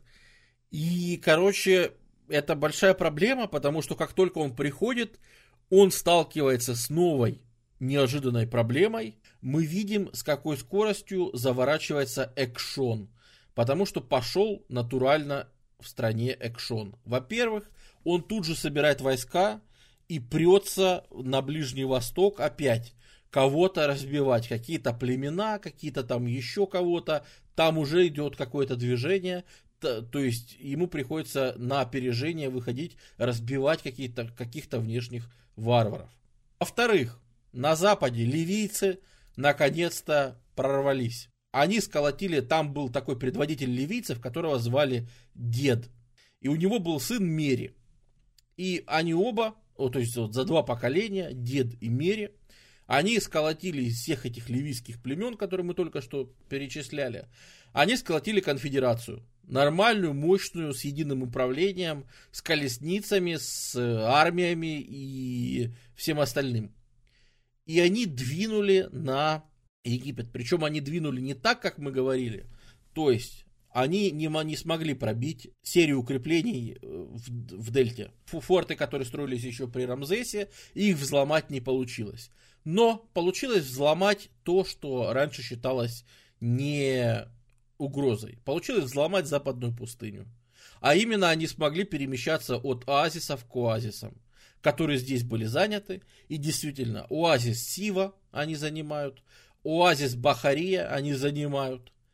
И дальше, заняв оазис Бахария, то есть как они проходят через пустыню, это тоже, да, вот с помощью колесниц, с помощью транспортировки, э, а колесницы значит что? Значит, что есть и повозки, то есть припасы можно возить и все остальное можно возить в повозках. Этого совсем не ожидали, этого вообще, ну, никто как бы реально не ждал. И, и то есть захватывая вот там самый западный, наверное, это Сива, оазис, в котором египтяне так крепко сидели, и потом Бахария, из которого можно планировать. И это, это очень неожиданно, потому что вот тут они наконец-то нашли, как можно пенетрировать долину Нила. И из Бахарии отправляются две армии. Это сильный удар. Первая армия напрямую в долину Нила отсюда вторгается, пересекает Нил на другой берег, высаживается и идет к Перрамзесу и Мемфису, по сути уничтожая все на пути. Вторая армия, Фаюм не удается захватить, но удается использовать запад Фаюмского оазиса для перемещения. То есть в нем достаточно, то есть они из Бахарии перемещаются в Фаюм, и отсюда выходят, получается, в Египет, опять же, в районе Дахшура. То есть мы говорим о пирамидах, понимаете, да? Мы говорим о Сакаре, и пирамиды Гизы. То есть, представляете, в какие места проникают ливийские, по сути, варвары для египтян. И они проходят через это все, и получается целых две армии просто прошли в долину Нила, туда, куда вообще-то по задумке египтяне никого не пускают. Они всех разбивают на дальних подходах. Более того, поднимается восстание в Нубии, и как сейчас мы знаем, это было скоординировано, то есть ливийские эти правители договорились с нубийцами там далеко, чтобы те подняли восстание, и теперь, а восстаний не было, 280 лет не было восстаний тут, да там со времен первого Тутмоса, наверное, вот. Поднимается восстание, две армии бушуют на территории, а армия Амерниптаха на Ближнем Востоке разбивает каких-то бичей. Вот и понимаешь, да, в чем проблема.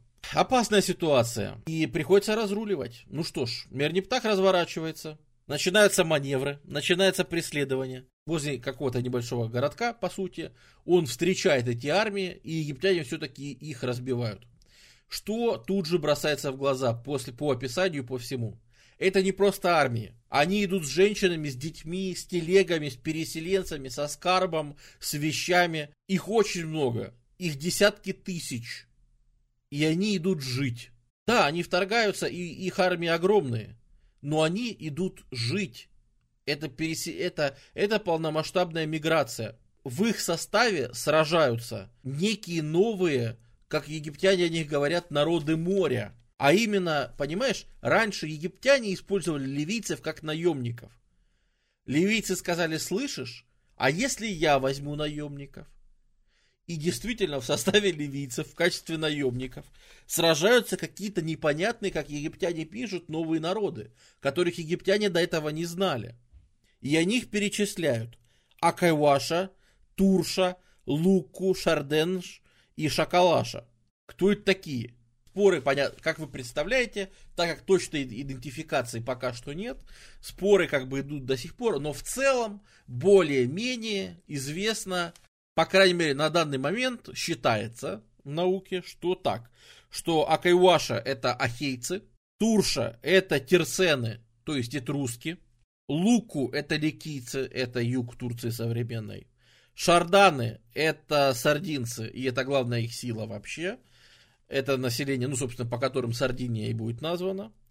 И Шакалаша это сицилийцы будущие. То есть это те народы, которые идут откуда-то из Средиземноморья. Да, и в отличие это же непонятно, откуда они еще идут. Да, это русские, ну, которые вот потом, мы это на стриме по этрускам обсуждали, что они по происхождению сильно отличаются от италиков, которые там жили. То есть там жили италики, которые нам понятно, откуда взялись в Италии.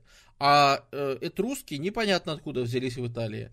Откуда-то приплыли. И помните, мы говорили, что одна из теорий, что они приплыли откуда-то там из Ближнего Востока, короче. вот. Так вот, это русские примерно в этот же момент, по крайней мере, как терсены, они вторгаются и идут в составе этих войск. Причем они бросаются египтянам сразу в глаза, сразу по нескольким причинам. Во-первых, они используют железное оружие, но не все. Э, главное, что они все используют металлическое оружие, что уже для варваров не очень обычно. Но самое главное, что они используют, это броня. Они используют полностью нательную броню, что-то вроде чешуи или что-то такое. То есть, э, скорее всего, это, ну, полная бронзовая броня, это, наверное, охренеть можно. Поэтому, как можно, мы представляем сейчас себе, это, наверное, железная броня. Напоминаю, у египтян э, льняная броня. То есть, им это резко бросается в глаза и в лицо, и э, под дых, и в печень потому что это больно и плохо. Египтяне об этом пишут, что это какой-то трындец. Что вообще произошло? Как бы то ни было, действительно, в жестком сражении Мирниптах их все равно разбивает. И раз, и два, и три. И, конечно, лутает в огромном количестве. Но что интересно, они описывают, что вот у этих вот э, Акайваша, то есть у ахейцев, они пишут, что собрали огромное количество необрезанных фалосов. Вот тут мы сталкиваемся с той проблемой, о которой спрашивали еще на прошлом стриме. А как быть, если я отрезал много рук? Тут в армии идут женщины. В армии идут дети. В армии, короче, идут много кто, кого, за кого ты можешь просить, ну, честь. Грубо говоря, ты можешь руки там женские поотрубать, еще какие-то. И это что, ты будешь каким-то убер крутым воином, да? То есть это не армии идут, это идут переселенцы. Как посчитать, что ты именно сражался. Очевидно, считать будем не по рукам, а по отрубленным фалосам. И вот так как раньше они грузили там целые телеги рук, и привозили, и прибивали э, колбу лошади руки, мы говорили, они въезжали, то теперь они колбу лошади прибивают, значит, эти все фалосы, э, целые телеги фалосов везут доказательство того, что, ну, вот это великая победа. Победа довольно тяжелая, но победа великая. И Мерниптах ставит в честь себя стелу. Ну как, он вообще-то не ставит стелу. И это тоже надо задуматься, да, что он не ставит отдельную стелу. А вообще-то он берет стелу Аминхотепа третьего и на обратной стороне пишет свой памятник. Этот берет, разворачивает эту стелу другой стороной и наносит на нее, значит, свой текст, свое изображение и все остальное в котором, собственно, описывает все эти компании. Описывает победу, описывает, как он их разбил, описывает э, перипетии, значит, военной. Там он упоминает свой поход на Ближний Восток, в котором говорит, что разбил некое племя Израиль. На секундочку. Это первое и единственное упоминание евреев в египетских источниках. Читаю текст. «Иностранные цари низвергнуты, говоря шалом. Никто не поднимает голову из девяти луков, ну, в смысле из врагов. Опустошен Тихену, замерена Хетта, разграблен Ханаан, Уведен Ашкелон, схвачен Гезер, и сделан несуществующим. Исрил опустошен, нет семени его. Хару, то есть Сирия, стала вдовой из-за Египта. Объединены и замирены все земли. Э, вот там вот уже где-то в Ханаане уже идут какие-то движухи, которые нам плохо известны, но вот с которыми сталкивается Мернептах. Когда египтяне перейдут на железо, ну, зачем? У них есть прекрасное бронзовое производство. Хорошая бронза по качеству не хуже, чем... То есть железные технологии, чтобы они соперничали с бронзовыми, их надо довести. Главная проблема в другом. В том, что железо, если ты освоил его производство, если ты понял, как разгонять температуру в печах и все, короче, если ты знаешь технологию производства, то железо можно пойти и накопать в соседнем болоте. И оно будет плохонькое, конечно, но это будет железо. А чтобы сделать хорошую бронзу, Тебе надо просто охренеть, собирая олово с э, медью э, по, по кусочкам вообще со, со всей Евразии. Вот в этом большая проблема, да, что олова, бронзы просто мало. Еще, наверное, сказывается, да, что да, Мернептах победитель, Мернептах поставил стелу. Но, во-первых, он уже был не молодой, когда он пришел. При Рамзесе сложилась вот эта странная ситуация, когда он еще и за время своего правления, он так долго правил, что его дети стали занимать должности. По сути, Рамзес, наверное, нарушил вот этот старый негласный, а может быть и гласный, откуда мы знаем, запрет на то, чтобы фараоновы дети становились э, должностными лицами, чиновниками, визирями и всеми остальными, вот наместниками. Они сидели, и ну, царская семья всегда была э, фараонистая. То есть она должна была религиозные вещи соблюдать, э, так или иначе ну или в армии воевать, да. А вот именно дело в том, что к, за вот эти 67 лет правления еще Рамзеса очень много где, получается, правителями номов, намархами, стали его дети. Или люди, связанные с его детьми, те, кто женились на его дочках, да. И этих детей же было огромное количество. И они все сидят по своим областям, и они, каждый из них, получается, теперь не просто член дворца, а за ним есть какая-то опора. За ним есть какой-то местный, пускай маленький, но административный аппарат, вот там, где он сидит. За ним есть, кто его может поддержать, какой-нибудь отряд, какой-нибудь храм, еще кто-нибудь. И Рамзес умер старым. Мирнептах пришел уже пожилым. И Мирнептах тоже довольно быстро умирает. И вообще со здоровьем у них было, у него с зубами была та же жесть, что и у Аменхотепа III. У него у всех с зубами была, правда, жесть, конечно, такая, что... Ну, представьте, что такое изготовление хлеба тогдашними технологиями. Вы на жерновах делаете муку. То есть туда попадает и песочек, и камушки, и, по сути, всю жизнь вы едите хлебушек с песочком. Как вы думаете, какие у вас будут зубы к 50-60 годам? Э, такой диеты. Да, и вот такое же было у них. Э, там не зубы, а фильм ужасов. Э, так вот, я к чему это веду? К тому, что после смерти Мернептаха начинается какая-то жесть. Начинается лет 15 глубочайшего политического кризиса, когда дети и внуки Рамзеса грызутся между собой за власть. Там нифига не понятно. Там приходит вроде бы Сети второй, но его отодвигает, и вместо него правит какой-то а, Аминмес. Откуда он взялся? Почему он может править вместо сына, вместо нормального фараона?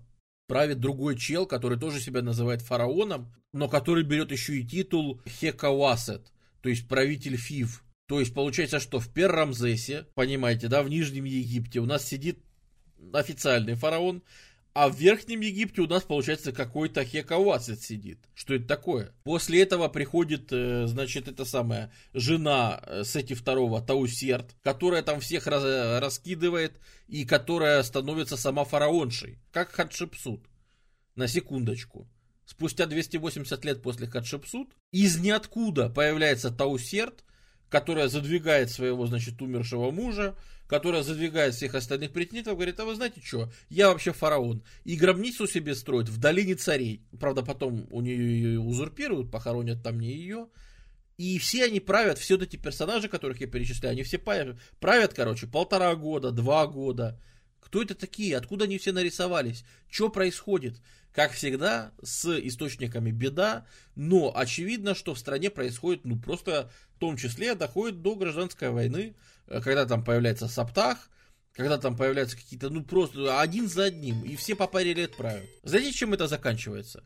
это заканчивается ровно тем же самым, что было в конце 18 династии. Приходит генерал какой-то, вырисовывается, Сетнахт, ну, даже имя, Сет Победитель. Вырисовывается из всей этой вообще толкучки, снова вырисовывается какой-то генерал по имени Сет Победитель, который всех успокаивает.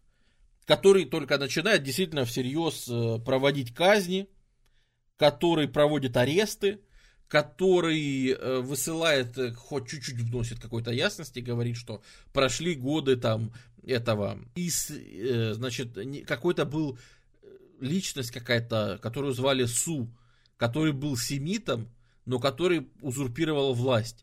По, по сути, будучи визирем, правил вместо фараонов. И вот только вот с Этнахта мы узнаем, что была такая проблема. Короче, и вот он типа изгнан и куда-то там в другие страны вообще укатил. Другой наместник, э, Бей, он просто казнен. Э, какие-то там люди, ну, короче, начинается просто жесть. Э, правительство парализовано на стройках гробниц полный беспредел, потому что, ну, представь, полтора года правления, два года правления, то есть начинают строить гробницу Сети. Приходит Таусет, говорит, Сети не строим гробницу, строим мне. Приходит Аменмес, говорит, не-не-не, им не стройте, их вообще мы вычеркиваем сейчас из истории, вы начинаете меня возвеличивать. Приходит еще кто-то, э, там, Сетнахта, говорит, не-не, их сейчас всех затерли, срочно. Короче, начинается хаос в отлаженной системе постройки той же гробницы в Долине Царей. Там вообще происходят непонятные вещи, там в какой-то момент просто останавливаются работы, потому что с логистикой полный капец. Насколько сейчас можно восстановить это противостояние, опять же, вот то самое, оно еще ярче проявляется. То есть у нас есть элиты в виде жрецов ОМОНа, и у нас есть, знаете кто аукается? Тех, кого подымал их на тон, сироты. То есть вот те самые низовое чиновничество и военные – которых называли им сиротами. Ну, это просто название такое. Они не были реально сиротами. Вот, которые в основном в Нижнем Египте. И вот тут может быть это какой-то ключик к тому, что... А что же было еще при Эхнатоне тогда давно на прошлом стриме? А что же там было? Может быть, и там тоже вот этот был, был, был конфликт, но, к сожалению, сложно сказать. Но сейчас он еще яснее проявлен. Э, потому что вот, да, приходится снова устанавливать военную диктатуру, снова приходит вот, э, там, кто был этот Амин, Аминнес? Это был правитель Куша, наместник Нубии, э, который, значит, там был другом фараона, значит, и все такое, но когда фараону стало время становиться фараоном, он его отпихнул, сказал, знаешь, что фараоном буду я. Ну, что это такое? Что, что что, что вообще за дела? Короче, во... снова военные берут все в свои руки, и снова военные делают переворот, и снова военные начинают новую династию. Уже двадцатую династию. Да, начинается полный дурдом. Я вот и хочу создать ощущение дурдома, которое там было. Но количество имен иллюстрирует, какой беспредел происходил у них, э, какой бред вообще происходит, понимаешь? Это начало 12 века, то есть э, с 1000 там 202, может быть, примерно, и все 1190-е у нас происходит вот этот трешак и даже начало 1180-х до нашей эры. Все, 19 династия закончена, да, вот так вот не, не вдало. К власти приходит последний реально значимый фараон нового царства. Приходит Рамзес III. Он даже имя себе берет. Он фанбой Рамзеса II. И он топит за то, чтобы вернуть времена Рамзеса II которые были, ну, не так давно, ну, там, ну, сколько прошло, там, э, Мирнептах лет 12 э, правил, да, там, и разборки шли лет 15, ну, короче, лет 30 назад были великие времена, и надо их срочно вернуть. 1187 год, он приходит к власти, И, собственно, Рамзес III, э, опять же, не забываем, что это сын генерала. В чем будет важно, что Кажется, это как раз тот фараон, который снова участвует, как Тутмос, там, как все участвуют в битвах, сам ездит, он считался здоровым, он физически опять крепкий. То есть это как времена, эх, эгегей, там, 17 начало 18 династии, да, когда фараоны лично, лично показывали класс. Понимаете, мир изменился за это время. Мерниптах еле успевал отбиваться от каких-то новых угроз. Причем на разных фронтах. А его потомки, вместо того, чтобы собрать страну воедино, они устроили разборки и гражданскую войну. И поэтому, когда приходит Рамзес III, он, может быть, хочет сделать сильную страну, и он, может быть, хочет сейчас всем показать, что вообще происходит. Но мир изменился. В Египет со всего Восточного Средиземноморья одно за одним идут донесения. Все города, вся зона контроля Египта подвергается нападениям неизвестными противниками. Города сжигаются. Э, египетские гарнизоны перестают либо доносить, либо эвакуируются один за одним. Горят порты. Не приходят письма из Хетского царства. Хетское царство начинает просто коллапс. А Сирия, которой все боялись, оставляет свои западные территории и уходит на Ефрат, там держать оборону. Это не какие-то там пираты, которые приплывали, грабили, это не какие-то уже армии вторжения. Это полномасштабная миграция и переселение. Это нашествие уровня гиксосов. То есть это самый страшный враг, который в истории Египта был на тот момент, и чего панически боялись, ну и добоялись. Только гиксосы хотя бы знали, откуда приходили. Гиксосы приходили с Ближнего Востока, и это была понятная угроза даже тогда, хоть и неожиданная. А это даже неизвестно, откуда приходят. Они приплывают на кораблях из-за горизонта. Это все те же люди моря, только теперь они не в качестве каких-то передовых частей, наемников у других. Теперь это пришли они сами, все. И просто ты сидишь, у тебя из-за горизонта появляются корабли, и все, и ты огребаешь. Понимаешь, Э, если по пустыням, по западным ходили патрули, если в Аравийскую пустыню уезжали патрули, то никаких патрулей в Средиземноморье нет, это не мореходы. Они всегда занимались исключительно каботажным плаванием, они ничего кроме своих берегов не знают. Поэтому для них это очень резкая угроза. Мы знаем знаменитая посылка из города Угарит, послание, которое город сожжен и уничтожен, и в печи для обжига табличек, на которых писали – Клинописью написано «Чужие корабли появились на горизонте. Их семь. Если их будет больше, мы будем уничтожены. Помогите». Табличка так и осталась лежать в печи для обжига. Ее так и не успели отправить. Она там была похоронена, пока через тысячелетия ее не раскопали археологи. Вся бронзовая цивилизация начинает сворачиваться. Такие же письма, если посмотреть, идут от хеттов. С ними же, с хетами была хорошая переписка, и хетское царство тоже рушится просто на ходу. От них есть сообщение о том, что сражаемся на берегах, потом сообщение о том, что сражаемся на холмах, э, Хатуса разрушена, э, падают города на э, хетском побережье, неизвестный враг вторгается в долину Аронта, это там, где Кадеш, это там, где только что там 70 лет назад сражались вот эти вот великие страны, и между собой все делили и думали, как же мы дальше все будем там, ну, сто лет назад, ладно, сто лет назад там сражались все эти великие страны и думали, как же мы между собой это все будем делить. А теперь там один за одним падают города. Алалах, Хамат, Катна, Кадеш. Они пали. Еще южнее, еще ближе к Египту. Акка, Лахиш, Ашдот, Ашкелон. Это уже почти Синай уничтожены все города. И все это видит третий Рамзес, пока приходит. Пока что Египет еще не атакуют. На восьмой год, то есть э, 1179, если по-нашему считать до нашей эры, очередь дошла и до Египта. Это огромная конфедерация племен, на этот раз другой их состав, Пелесет, Чекер, Шекелеш, Деньен и Уэшеш. Э, как мы на данный момент знаем, вот их мы получше знаем. Пелесет это филистимляне. Чекер это тевкры, в смысле троянцы. Э, Шекелеш это сицилийцы все те же. Деньен это донайцы.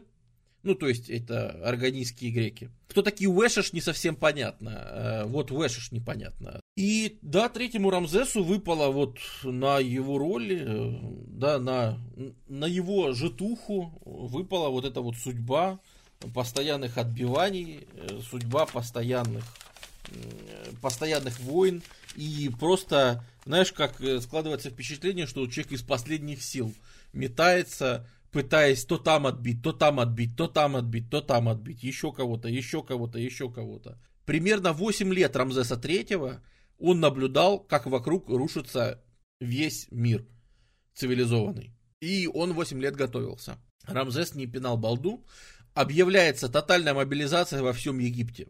То есть армия вырастает очень сильно. Туда призывают всех. Снова армия становится преимущественно призывной. Это снова не профессиональные войска, потому что просто она настолько разбавлена обычными призывниками. Строятся укрепления, строится, значит, все это готовится. То есть получается, что он э, ожидал этого нападения, и заслуга Рамзеса III, вот представьте, что мы сейчас описали, что все рушится, все рушится, все рушится, и эта волна разрушения дойдет до Египта и остановится. И вот этим велик Рамзес III. Да, может быть, он не вошел такими величественными постройками, хотя какие-то у него будут хорошие. Может быть, еще что-то. Но заслуга третьего Рамзеса, что Египет не был вот так вот без остатка уничтожен в этот момент. Потому что он встречает все профессиональные войска, отправляются встречать наземных людей на границе, то есть э, на Синае туда. И там происходит наземное сражение, о котором мы мало знаем, потому что там что-то странное произошло. Потому что египтяне пишут, что победили, и, скорее всего, действительно разбили основную массу э, переселенцев, но через какой-то момент мы узнаем, что в той области поселились филистимляне и троянцы. И это подтверждают раскопки археологические, что там троянские способы изготовления, ну как керамика троянская продолжает изготовляться.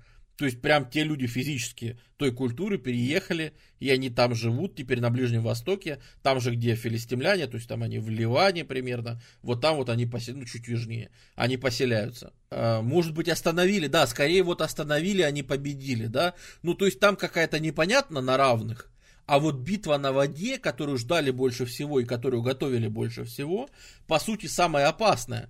Потому что люди моря чем опасны для Египта? Они могут входить в Нил свободно. Это же там же все разрыто. Они же свободно теперь брык-брык-брык через дельту, через дельту и прямо в Нил, в Нил и, пожалуйста, хоть до Фи вплыви, открыта дорога. И это, этого ожидали опаснее всего и Египет готовит какую-то вообще колоссальную армию лучников, э, которые ждут, пока эти корабли там все придут, и ну, после этого расстреливают. Битва на воде – это легендарная победа. Дело в том, что оказалось, что боевых кораблей у людей моря нет. В основном это баржи, плоты, короче, это транспортники. Это корабли рассчитаны на то, чтобы высаживать массы ну, войск, людей и так далее. Они тоже переселенцы. Они тоже с скарбом. Это тоже не только воины. Там их много кто. Там они даже скотину везут с собой. И их встречают, пускай и папирусные лодки эти, но боевые корабли египтян которые, конечно, их встречают, близко подходят и просто из луков расстреливают все. Вот. И победа на воде, там какая-то, ну, то есть там соотношение потерь какое-то такое, что, ну, если поверить египтянам, то они там вообще миллион людей перебили, просто убили всех, всех вообще людей, всех вот людей, которые были, они всех убили. Нет, еще никаких трирем же нет, ничего этого нет.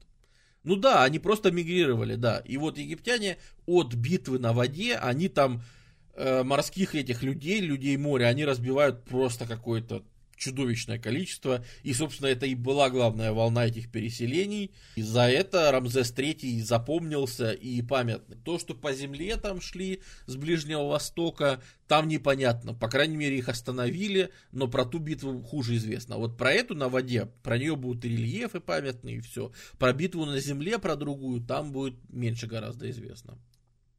Тем не менее, даже вот филистимляне, вот с битвы на земле, огромное количество пленных, их снова пригоняют. То есть, опять же, э, мы уже обсуждали, что Египет уже давно работает на рабах. В, рабов в Египте столько, что сейчас должна быть фотография экзибита тут. Э, у рабов тоже есть рабы. И я сейчас не шучу. Некоторые рабы настолько поднимаются в плане хозяйства в Египте, что сами заводят своих рабов. Это сейчас не, не прикол, а это именно то, как была устроена вот в позднем новом царстве вообще жизнь. Еще больше рабов из этих людей моря захвачено, еще больше всех остальных. И, конечно же, да, Рамзес III, ну, все-таки он бы не был бы Рамзесом III, если бы он Опять же, смотрите, пожалуйста, внимательно. Смотрите внимательно. Вы видите последние попытки Египетской империи строить что-то колоссальное, что-то большое. Это попытка повторить э, Рамесеум Рамзеса II. Именно то. То есть это, это, это тоже Рамесеум, тоже заупокойный храм имени его, собственно, чтобы у него была вечная жизнь. Ну вот, с другой точки, да, то есть, что это еще, это еще нормальное, монументальное, крепкое строительство, но дни Египта уже постепенно... За... Он все еще держится, это все еще победы. Это все еще... Потому что Рамзес III, он, конечно, разбивает все эти народы моря. Но это частные победы. Понимаете, если у вас стратегически полная ж, то то, что ты в ча- победил битву на воде, то, что ты победил битву на земле, это все капля в море.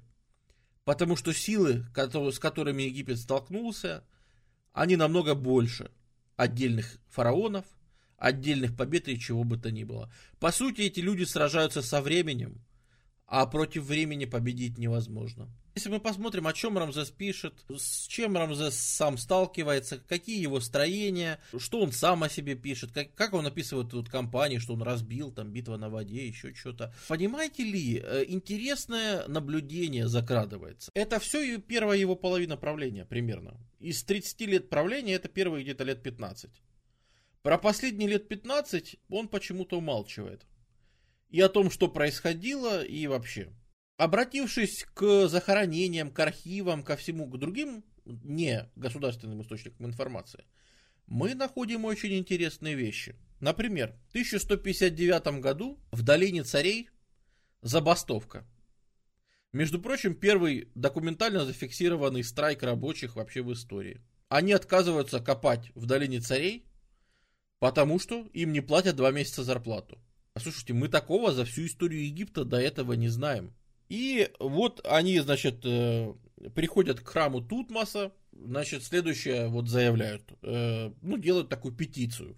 Мы голодны и хотим пить. У нас э, нет одежды, масел, овощей. Доведите до сведения фараона, нашего владыки, и визиря, нашего руководителя, что нам не платят за нашу работу. Напоминаю, Фивы это Верхний Египет.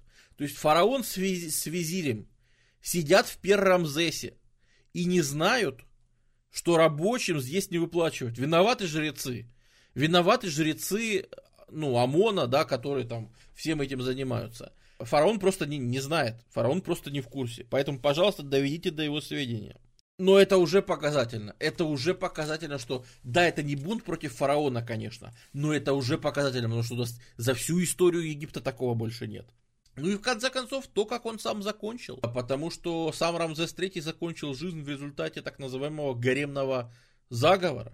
У нас есть материалы суда, в котором судят э, одну из его жен, цариц. Он, естественно, как фанат Рамзеса II, тоже имел там миллион жен.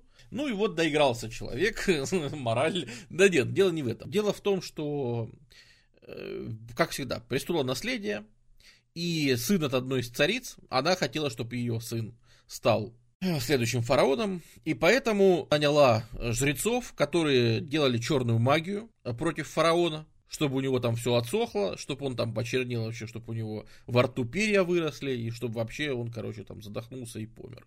Э, но при этом она для верности еще и заплатила охране э, за то, чтобы его ножичком чиркнули. И, собственно, во время суда Рамзес III умирает. Причем его мумия сохранилась. Можно посмотреть, у него действительно на горле очень серьезное ранение от холодного оружия. То есть, видимо, его тяжело ранили, ну и в итоге все-таки прибили. Это достаточно серьезная такая тема. Да, что человек сражался, герой войны, лично там скакал на колеснице, мочил, значит, э, людей моря и все такое. Но что-то сильно не так в стране, если даже фараон умирает в результате гаремного заговора. После него приходит Рамзес IV. Да, кстати, все правители теперь до конца Нового Царства будут носить имя Рамзес. Но что бы они ни пытались сделать, это все теперь бесполезно. Потому что надо понимать, что идет глобально.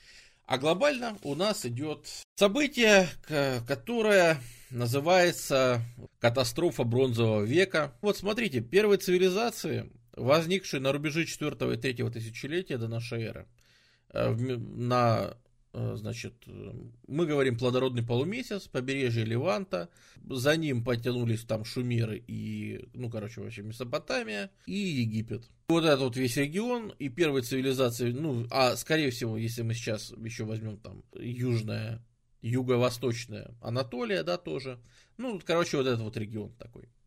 Все эти первые цивилизации серьезные, они возникли на рубеже 4-3 тысячелетия до нашей эры. И до этого момента, ну, считай, 2000 лет, они копили знания. Они изобретали системы письменности, они совершенствовали металлургию, они развивали торговлю, взаимодействие между собой, военное дело, все, что мы знаем. Религиозные воззрения, политические системы, монументальное строительство, памятники, все, все, что мы знаем, они развивали. Где-то в районе 1200 года до нашей эры продолжая где-то до тысячного года до нашей эры, конечно, это все условно, сейчас даты расставляю, эта система сворачивается. Целые цивилизации уходят в небытие навсегда. Система письменности Б, которую писали в Эгейском море, исчезнет. Линейное письмо А, которым писали на Крите, исчезло и никогда не восстановилось. Хетское государство, хетская цивилизация сворачивается, оно уничтожено, хетский язык исчезнет, хетская письменность пропадет навсегда. Больше не будет, не будет отката. Не будет отката, оно будет потеряно и уничтожено навсегда. До 20 века мы не знали, кто такие хеты. Ассирия восстановится после этого совсем другим государством. Окончательно теряется наследие, например, критской цивилизации, да, совершенно уникальной, э, такой своеобразная, по которой тоже был стрим. Очень многие тексты по медицине, по астрономии, по архитектуре, кстати говоря, то есть вообще по строительству, они теряются ну, на сотни лет. На 100, 200, 300 лет у нас начинается чернота бронзовых э, темных веков, когда, собственно, вообще ничего не будет. Не будет повторения таких строительств, не будет монументального строительства. Вообще на Ближнем Востоке любой город с населением больше 5000 человек, э, даже, по-моему, 2000 человек, он разрушен. Каждый. Все до единого города при археологии показывают степень разрушения ту или иную, больше или меньше. Некоторые сравнены с землей и никогда не, по- не появились. Например, известный нам город Угарит, который всегда появлялся на стримах. Он разрушен до основания – тот самый, в котором табличку мы нашли, о том, что корабли появились на горизонте. Этот город показывает место заселения где-то с 6000 года до нашей эры. То есть там возникали первые, еще в позднем неолите, общества, которые выстраивали первые города. Потом на их основе появилась цивилизация, еще через пару тысяч лет. Он разрушен так, что больше не заселен никогда. Население сюда не вернется. Сейчас там никто не живет до сих пор. Все, оно изменилось навсегда, и эти земли какие-то будут, конечно, заселены заново э, другими народами или еще кем-то. На некоторые места не будут больше заселены никогда. Короче, секрет в том, что мы объяснить этого не можем. Нет простого объяснения, чтобы сказать, почему это произошло. Есть разные факторы, которые интересным образом выплывают. Во-первых, изменение климата. Ну, мы бы были бы не мы, если бы у нас бы не было бы изменения климата и какой-то катастрофы. Согласитесь. Исследования пыльцы э, в Восточной Анатолии показывают, то есть вот тут, показывают, что примерно в районе 1200-1250 э, года здесь находится город Гибала в Северной Сирии, вот тут. Э, там исследуют э, значит, законсервированную пыльцу, которая показывает, что здесь начинается сильная засуха, которая длится около 300 лет. Э, исследование пыльцы на Кипре в Султан-Теке показывают, что примерно в это же время, где-то в 1200-250 до нашей эры, здесь начинается тоже период засухи, который продлится где-то 300, где-то 350 лет. Причем это очень сильная засуха. Здесь растения, здесь меняется тип растений э, на такие, которые растут в более сухом климате. Исследования морского дна и исследования там отложений каких-то на морском дне и побережье Средиземного моря показывают, что с 1250 по 1100 примерно года температура моря Средиземного понижена. А что это значит? Если температура чуть-чуть ниже, ну там даже на градус или на сколько, если температура ниже, это значит, что море реже испаряется и реже идут дожди. То есть это в том числе засухи, это еще одно подтверждение того, что где-то здесь была засуха. То есть не только там пыльца или еще что-то. Копаемые частички растений в Мертвом море показывают, что где-то в районе 1100 года здесь была засуха довольно сильная, которая продлилась где-то около 200 лет. То есть чуть меньше, чем там. Даже дельту Нила это могло коснуться? Нет. Дельты Нила это, это не коснулось. Это дошло где-то там, до Израиля современного примерно территории, а так севернее, Анатолия еще севернее. Уровень Нила падал в это, в это время, и нам известны Ниломеры этого времени. Нил действительно ниже, чем обычно, но не критично. Да, какое-то там угроза недоедания, еще чего-то. Но в Египте давно знали, что с Нилом бывают всякие. Египет всегда делал запасы и все остальное, поэтому это как раз не критично. Что сподвигло засуху? Ну, вот там падение температуры моря, там, ну, кто его знает, э, какие-то, сложно сказать, но засуха точно была. Что еще может толкать? Голод. Голод нам точно известен. Раскопки угорита, ну, извините, что я повторяюсь, да, ну, с местами, потому что, ну, есть хорошо раскопанные места, с которых можно собрать много информации. И вот раскопка э, с Э, там, значит, есть письмо, которое в Угарит прислали из э, другого города, из Сирии. Имур, по-моему, он назывался. Текст таблички. В доме нашем голод. Мы умираем. Если ты срочно не приедешь, то от голода умрем и мы. Ты не застанешь ни единой души в нашей земле. На Кипре есть письмо непонятно откуда, неизвестно из какой земли, что в нашей земле, это царский архив, правитель непонятно кого, писал, в нашей земле изобилие, изобилие сменилось голодом. Кроме того, мы знаем, что в это время э, еще при Мернептахе э, помогали, еще Мернептах отправляет грузы с зерном в э, землю хеттов. Причем он это, ну, как хеты запросили, что, пожалуйста, помогите едой и всем остальным. И действительно, Мернептах отгружает зерна очень много. Но мы говорим, что они с хеттами дружили. Э, но, правда, он при этом пишет, что хетты просят еды, как собаки, типа, валяясь перед хозяином. Ну, это, это как раз не нужно воспринимать на свой счет. Это типичное... Э, по-другому про другие народы египтяне не писали. То есть, э, самое главное, что еды-то прислали. Ну, ну вот еды прислали. Ну а то, что они писали, что как последняя собака валяются и целуют нам сандали, чтобы мы их покормили, ну это да. Это тоже было. А категория жирные гуси еще была.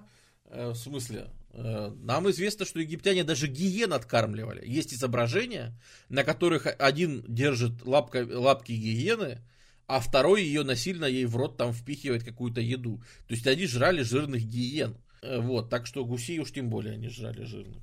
Да, то есть это же ужасно.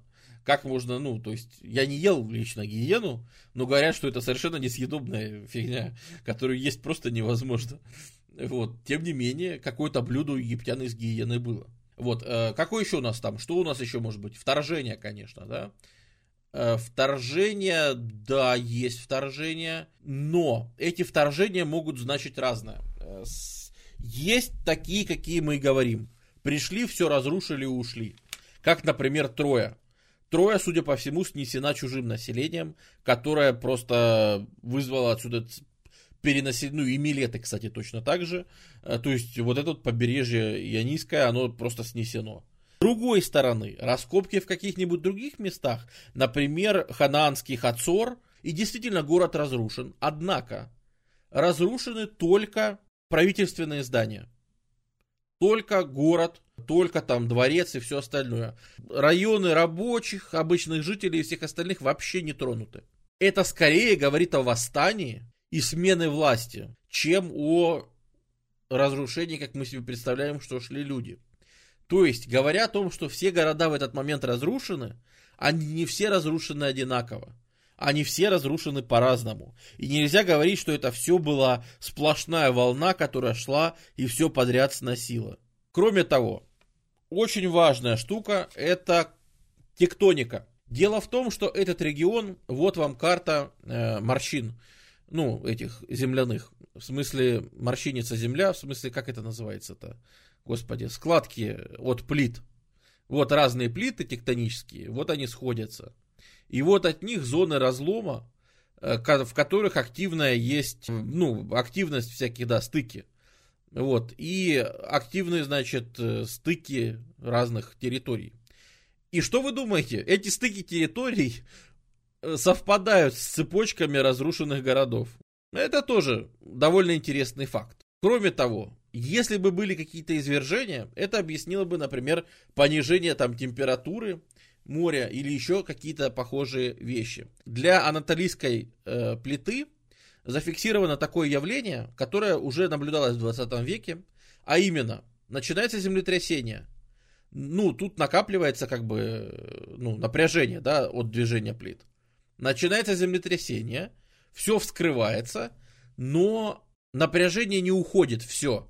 Оно только чуть-чуть прошло. И поэтому лет через 60 еще раз трясет, и еще немножко сбрасывает напряжение. И еще лет через 10 еще раз трясет, пока не полностью не сбросит, пока совершенно не разворачивается все это. Наконец-то развернулось, наконец-то полностью сбросили напряжение, разгладилась как бы эта, эта морщина. Это вот такая серия землетрясений, называется землетрясительный шторм, короче. Почему бы такой, если мы их фиксируем в 20 веке, что такое было, почему такого не могло бы быть тогда? более и растянутая, ну, например, мы можем себе представить лет на 200, на 300. Это бы прекрасно объяснило ту серию повреждений, которые не прошли и закончились, а прям, ну, эта проблема была там столетиями, которая не уходила.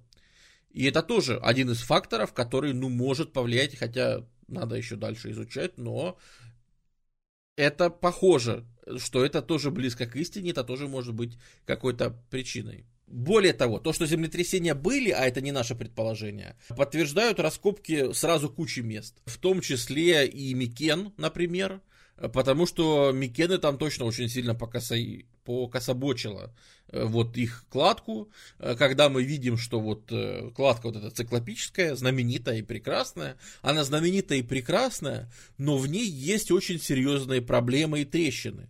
А, там перекошено так, как не должно быть перекошено, если только это не землетрясение. Даже, кстати, в стенах Трои раскопанных тоже есть следы повреждений уровня землетрясения. Именно стен. Все это вносило свои маленькие вкладки. То есть нельзя сказать, что что-то из этого, все из этого можно пережить по отдельности. Когда это все вместе складывается, получается накопление таких факторов, которые вызывают очень жесткую нестабильность. И после чего начинает рушиться такая тонкая вещь, как общее устройство вообще этих цивилизаций. Тот принцип, по которому они две тысячи лет выстраивали между собой взаимодействие. Если позволите, выражение, выражаясь языком Валерстайна, мир-система древнего мира рушится. Тут все было завязано на взаимодействие этих цивилизаций. Это было очень важно. То, как они между собой взаимодействовали. Вот смотрите, в Египте не было, мы уже говорили, на обмене между ними все строилось. Они друг друга прекрасно дополняли. Это были цивилизации, которые поставляли еду. Месопотамия и Египет это очень богатые в плане еды. Здесь было много населения, которое могло чего-то мастерить и так далее. То есть это центры именно людей. Здесь просто было людей гораздо больше, где бы то ни было еще. И поэтому они производили лучше, быстрее строили общество первые и так далее. И опережали весь мир просто на столетия и тысячелетия. Да? Мы знаем, что э, многие цивилизации на такой уровень выйдут через 2000 лет только, который был у них уже тогда. Это огромное достижение, да. Если Египет, например, захватив Нубию, поставлял какие-то чудовищные количество золота. По сути, все золото, которое было, оно было египетское. Ну, чуть ли не все, конечно, не все. Понятно, не все, я перегибаю. Но здесь золото было нереальное. Плюс мы говорим там всякие алебастер, э, кальцит, э, гранит и все остальное. Само собой. Но это как раз Египет внутри себя использовал. На внешний рынок Египет давал произведения, ну, мастеровых, то есть всякие амулеты, скоробейчики, всякие заклинания и все остальное. Нереальное количество золота и еды, если нужно. Этим Египет мог поставлять. Была Сирия, был Вавилон, которые делали примерно то же самое. Были цивилизации рудокопов, а именно с Балкан, с Эгейского моря, вот тут Кикладские острова или Кипр. Почему он Кипр, Кипр называется? Кипр, Копер – это же купрум. Ну, в смысле медь. Здесь меди чудовищное количество. То есть с Кипра шла медь. На Синае, почему Египет с древних времен контролировал Синай? Тут тоже медь и э, лазурит. Лазурит шел еще из Афганистана. Где брать олово? Олова не хватает. Вы знаете, откуда мы по химическому анализу сегодня знаем, что вот во времена, допустим, Аминхотепа II вещи изготовлялись из бронзы, ну точнее из олова, которая, знаете откуда приходила? Из Корнуола. В Египет олово приходило из Корнуола. Навряд ли напрямую, напоминаю, это юго-восток э, Англии. Э, то есть, навряд ли, нет, финикийцев еще нет в помине, финикийцев еще не родились. Э, значит, навряд ли оно было напрямую. Но путем обмена, путем обмена, то есть из Прибалтики янтарь, из Афганистана лазурит попадал в Египет, из Афганистана. Из э, Олова, из Корнуола и из Северной Испании попадала в этот регион. То есть это была система, которая, на, э, на которой здесь это не знаешь, что здесь было оживленное, но это была отлаженная система. Это серия обменов, да, здесь не было прямого обмена, Египет напрямую с ними, со многими не торговал, но это была серия обменов, там, критяне торговали с кем-нибудь в Италии, итальян, ну, те, кто жили здесь, торговали еще с кем-то и так далее, бла-бла-бла, обмен. И обмен за обменом, обмен за обменом, это была отлаженная система, которая за 2000 лет выставилась в нечто стройное. И эти государства сильно от этого зависели.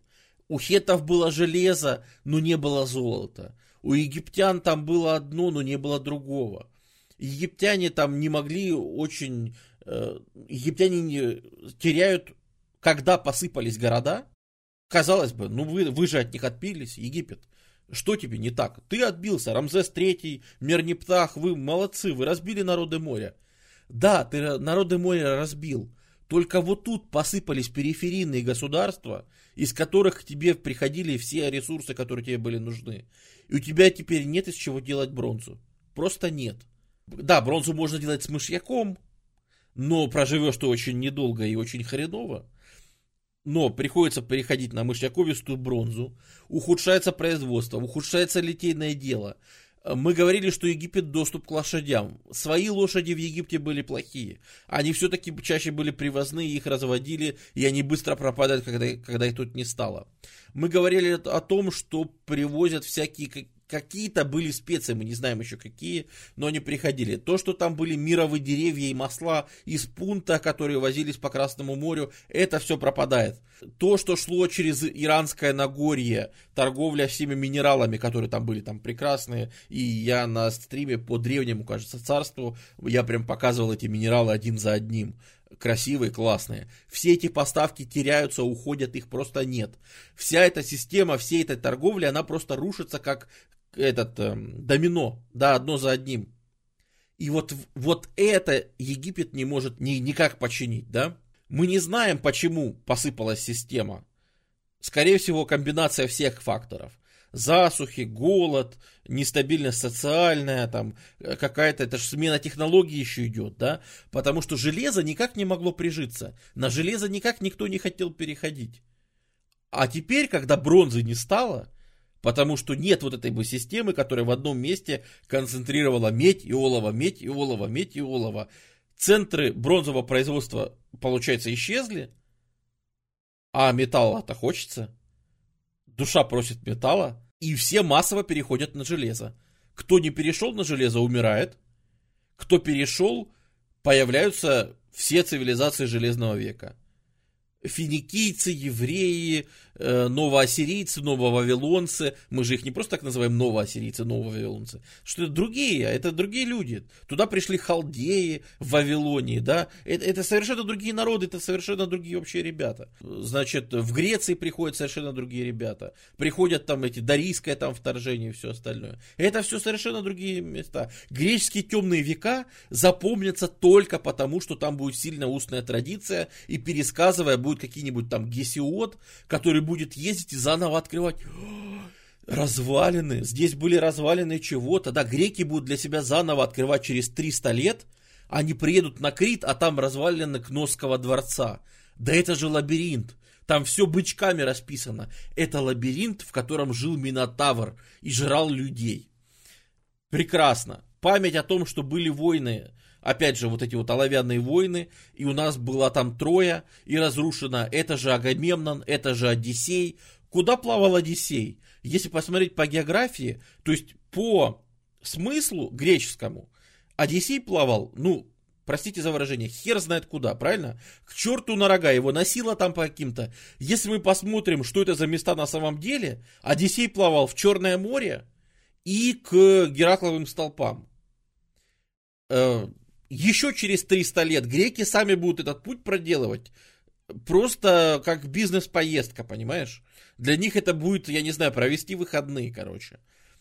А в темные века это путешествия настолько далекие, что у Гомера с Гесиодом это какие-то просто э, страшные путешествия вообще в неизвестные страны, в которых выйдет циклоп.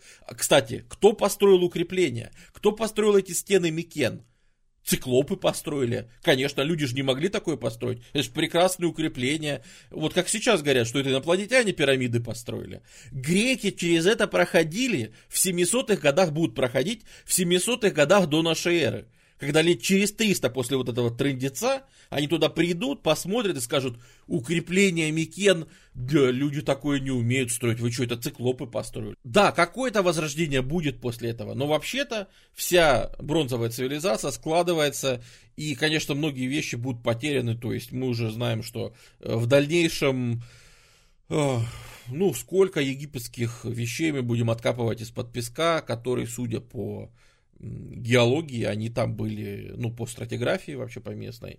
Судя по всему, они туда уходят вот в конце Нового Царства, они будут забыты и, и пропадут вообще с глаз долой, и только мы их вообще сейчас достанем и будем смотреть. В любом случае наступает Железный век, и наступает э, вообще новая глава в истории человечества, и это событие настолько больше, чем действие какого-то отдельного Рамзеса, начиная с Рамзеса IV.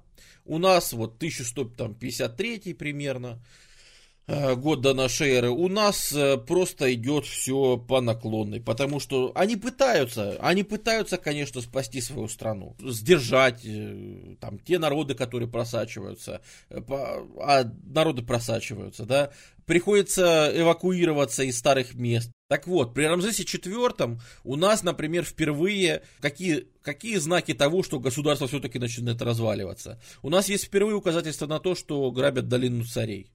И с этим как-то ничего не могут, могут сделать. У нас, конечно же, падает производство по всему Египту. Мы уже говорили, отрезанный от внешних источников ресурсов, от которых Египет всегда был зависим.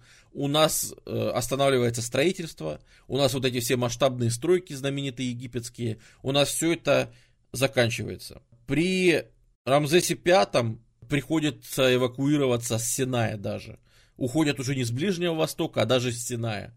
Э, запечатывают рудники и уходят. Более того, из каких-то скандалов, например, вскрывается, опять же, из судебных дел, и то, что подтверждает распад государства в качестве иллюстрации, это, например, судебное дело Хнумнахта. Это такой управленец, который занимался тем, что в Дельте из храма Амона нагружал себе зерна, и вверх по Нилу подымался, ввозил это зерно аж в самую Нубию. Оказалось, что это там коррупционная схема колоссальная, потому что пока он вез в Нубию, он по пути это зерно сгружал в различные места, которые ему за это башляли. В итоге только за ту поездку, которую у него там, экспедицию, которую проверяли по суду, недочет составил 5000 мешков ячменя. 5000 мешков, которые он сгрузил налево. И замешаны в этой цепи были фермеры, государственные инспектора, писцы, которые там фиксировали это все. Главный жрец храма Амона, собственно, в этой дельте, который за все это отвечал. Ну, то есть там, там вообще э, многие, многие преступления, они даже начинают отдавать, знаешь, не просто экономические, а какие-то даже с чертой, э, ну, прямо богохульства. Потому что одно дело это просто экономику, а другое дело, вот, например, есть же божественный бык, который там разрождается, ну, которого вот греки Апис называли, да, который разрождается и который вообще священный.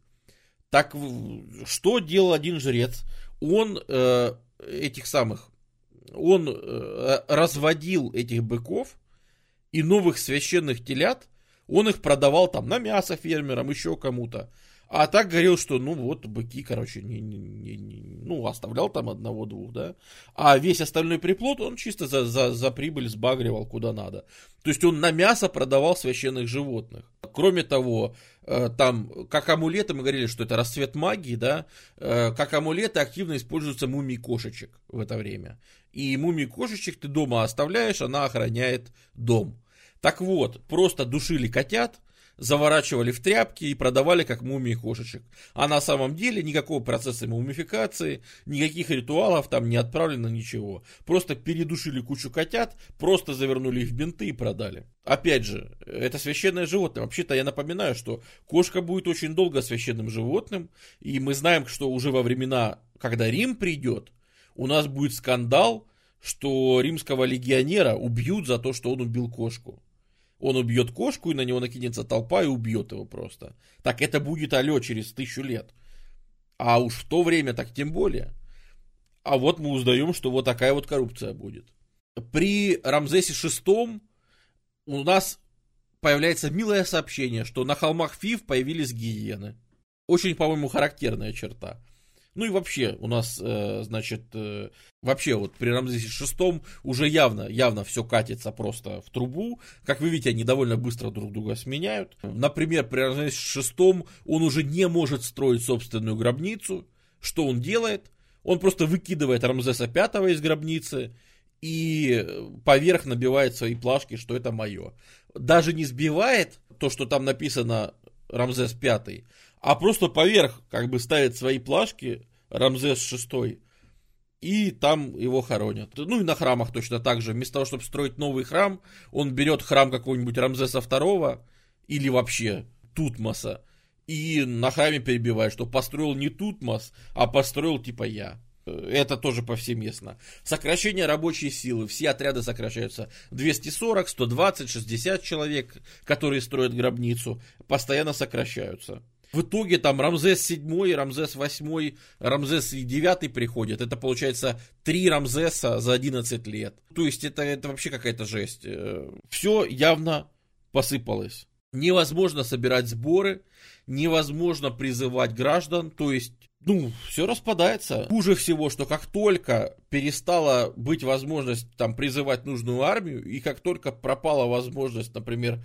фараону или служащим, визирю, например, прибывать на место, проводить инспекцию, как тут же все местные должности оккупируются теми, кто ее занимает. Теперь все местные должности сами по себе становятся фактически наследственными. То есть те, кто сидят на местах, э, все свои дела передают своим детям, а не тем, кто, ну, то есть это маленькие, получается, провинции намархов, маленькие такие мини-династии управленцев местных, потому что государство никого не присылает. Государство не до этого. Государство вообще в дельте занято своими делами, и уйти оттуда, кстати, с армией не может, потому что надо все время оборонять. Потому что, извините, столица постоянно в опасности от внешних народов. И поэтому армия даже не может пойти наверх, какой-то порядок навести. В Фивах просто все приватизировано уже в открытую, правящей этой династией, можно ее так назвать, то есть э, храм Амона и жрецы Амона, они просто там всем начинают править. Более того, я скажу, что пока все сменяют там Рамзес III, 4, Рамзес V, Рамзес VI, Рамзес VII, Рамзес VIII, Рамзес IX в столице. А в Фивах при этом правит один, один э, Рамзес Нахт, один жрец. Все это время, все эти годы. И, конечно, он гораздо стабильнее. Конечно же, Фивы при нем гораздо стабильнее, чем Нижний Египет при действующих вроде как фараонах. И, конечно же, слушаются там его, и, конечно же, он хозяин и бог там на месте, а не какие-то там эти самые. При девятом Рамзесе мы видим, как разграбляются гробницы, э, как разграбляется гробница Рамзеса VI, как неизвестные вторгаются в Рамисеум и грабят, на секундочку, за упокойный храм Рамзеса II, а после этого Рамзеса III. Начинается расследование, вроде как, по мотивам, и оно никуда не доходит, все действующие пропали, куда-то скрылись в неизвестном направлении, никого не поймали, уже и суд, получается, не могут провернуть. В 1114 году происходит совершенно дикий случай, а именно грабят гробницу, в принципе, неизвестного-то фараона, там, 17 династии э, какой-то был. Но, да, выносят 14 килограмм золота, все такое, но при этом зачем-то сжигают тело фараона и его царицы. А это значит, что вечная жизнь уничтожена их. Их общение с богами, то, что они просили за мировой космос и за все остальное – теперь уничтожена. Теперь ни их двойник не может возвращаться домой. Теперь и душа Ба не может отлетать и все остальное. То есть для местных это теперь вообще, получается, не имеет значения. Когда все-таки инспекция объявлена после этого, проводится масштабная все-таки инспекция, из 10 проверенных гробниц одна не разграблена. Одна большой процесс закатывается, там находят каких-то работяг, которых начинают казнить за это, конечно, да, кого-то наказывают, но на самом деле это уже все, ну, масштаб всех этих ограблений, всего вообще, насколько все замешаны, такой, что невозможно. Ну да, нашли каких-то виноватых, каких-то просто рабочих, которые там, ну, может, они и замешаны, но это, понятно, это исполнители. Это не все. Э, из таких ярких событий это все докатывается до того, что в 1091 году жрецы Амона в Фивах, они просто начинают править сами. И вообще кладут, по сути, прибор на дельту, кладут прибор на фараона. Я так грубо выражаюсь, потому что так и выглядит. Они начинают себя называть правителями, они сами издают декреты, указы и все остальное. Фараон посылает своего генерала э, Херихора, чтобы Херихор там навел порядок в Верхнем Египте. Все-таки решили отрядить армию. Хорошо, армия приходит, армия атакует жрецов Амона в Фивах, жрецы Амона бегут в Нубию, то есть теперь еще и Нубия у нас откололась вся целиком. И теперь там сидят жрецы Амона. Они, получается, в Нубии сидят. А Херихор, который всех выбил и который герой войны, он берет и при действующем фараоне, он сам себя называет фараоном. Имя свое обводит в картуш, все как полагается. И у нас теперь два фараона. У нас теперь есть фараон, который сидит в Перрамзесе, и фараон, который сидит в Фивах он даже на стелах, на которых рисует, он себя рисует такого же размера, как и фараон. То есть это не просто формальная претензия, это реальная претензия на власть. Он большой, он фараон. В итоге это заканчивается тем, что совершенно калечный Рамзес XI, который последний из этих рамесидов, Рамзес XI, который вообще ничего не решает, его тоже свергает местный генерал и тоже становится фараоном, так называемый Смендес. Так заканчивается 20-я династия рамесидов. И у нас получается в Верхнем Египте сидит генерал, который сам себя назвал фараоном. В Нижнем Египте сидит генерал, который сам себя назвал фараоном. Между ними куча египетских номов, в каждом из которых сидит намарх, который сам себе на месте указ, а вообще-то не, не подчиняется никому. В страну теперь активно просачивают, Нубии нет, то есть никакого золота нет, ничего не, не строится в стране, ничего, все разграбляется, более того. Э, последний фараон Рамзес XI пытается спасти э, мумии, и что они придумывают при нем? Это они начинают, они понимают, что долина царей, все, ее просто тотально грабят. Уже в открытую. Практически средь бела дня люди стоят и просто деловито копают долину царей, э, кто что найдет. И поэтому одни, одно из последних, что успевает сделать последняя 20-я династия, это вывести мумии в секретные тайники и спрятать их в Дер-эль-Бахре. И там нет никаких захоронений, ничего. Там просто секретные ниши в скале, в которые свалены в перемешку разные мумии. И эти мумии пережили тысячи лет, и сегодня открыты, и поэтому у нас есть там реально по генетическому анализу, по каким-то э, ну, там, на, на них все-таки постарались оставить бирочки с картушами. Вот, то есть они иногда эти мумии подписаны, иногда нет, иногда это неизвестные мумии вот, э, каких-то правителей, еще они там все грудой свалены, короче, и, и все. Вот, то есть, да, в тайниках они поспасали, чтобы хоть тело выжило, блин. То есть, из последних сил. И в итоге у нас существует две династии, у нас существует отдельно Нубия, все друг на друга плюют. Это заканчивается тем, что фараоном следующей династии, ну, это, это будет вот 21-я непонятная, да, а фараоном следующей 22-й династии станет, знаете кто? Стыдно сказать, вот кто-то бы сказал это в новом царстве, никто бы не поверил. Никто бы не поверил. Но великий вождь Мешуэш становится новым фараоном. Это один из предводителей ливийского племени, которые переселились в дельту, египтизировались, стали египтянами. Ливиец, да, совершенно верно. Великий вождь Мешуэш становится фараоном, который берет имя Шашонг, отправляется вверх по Египту, снова объединяет Египет. Да, да, да, мы уже все, мы уже пошли там переходный период и все. Новое царство уже, конечно, закончилось, но это я уже забегаю так вперед и спойлерю, но скажите, кому из вас нужен объединенный Египет, если он объединен великим вождем Мешуэшем, все великие памятники этой цивилизации разграблены, все десакрализовано, мумии сожжены, все лежит разбитое, попранное, открытое пескам, открытое ветрам. В следующей династии у нас знаете, кто будут? Нубийцы. У нас будет династия черных фараонов. А потом кто-то их не послушается и отколется еще. А потом кто-то не послушается и отколется еще. Вот вам картинка времен там 23-й династии. Как вам Египет?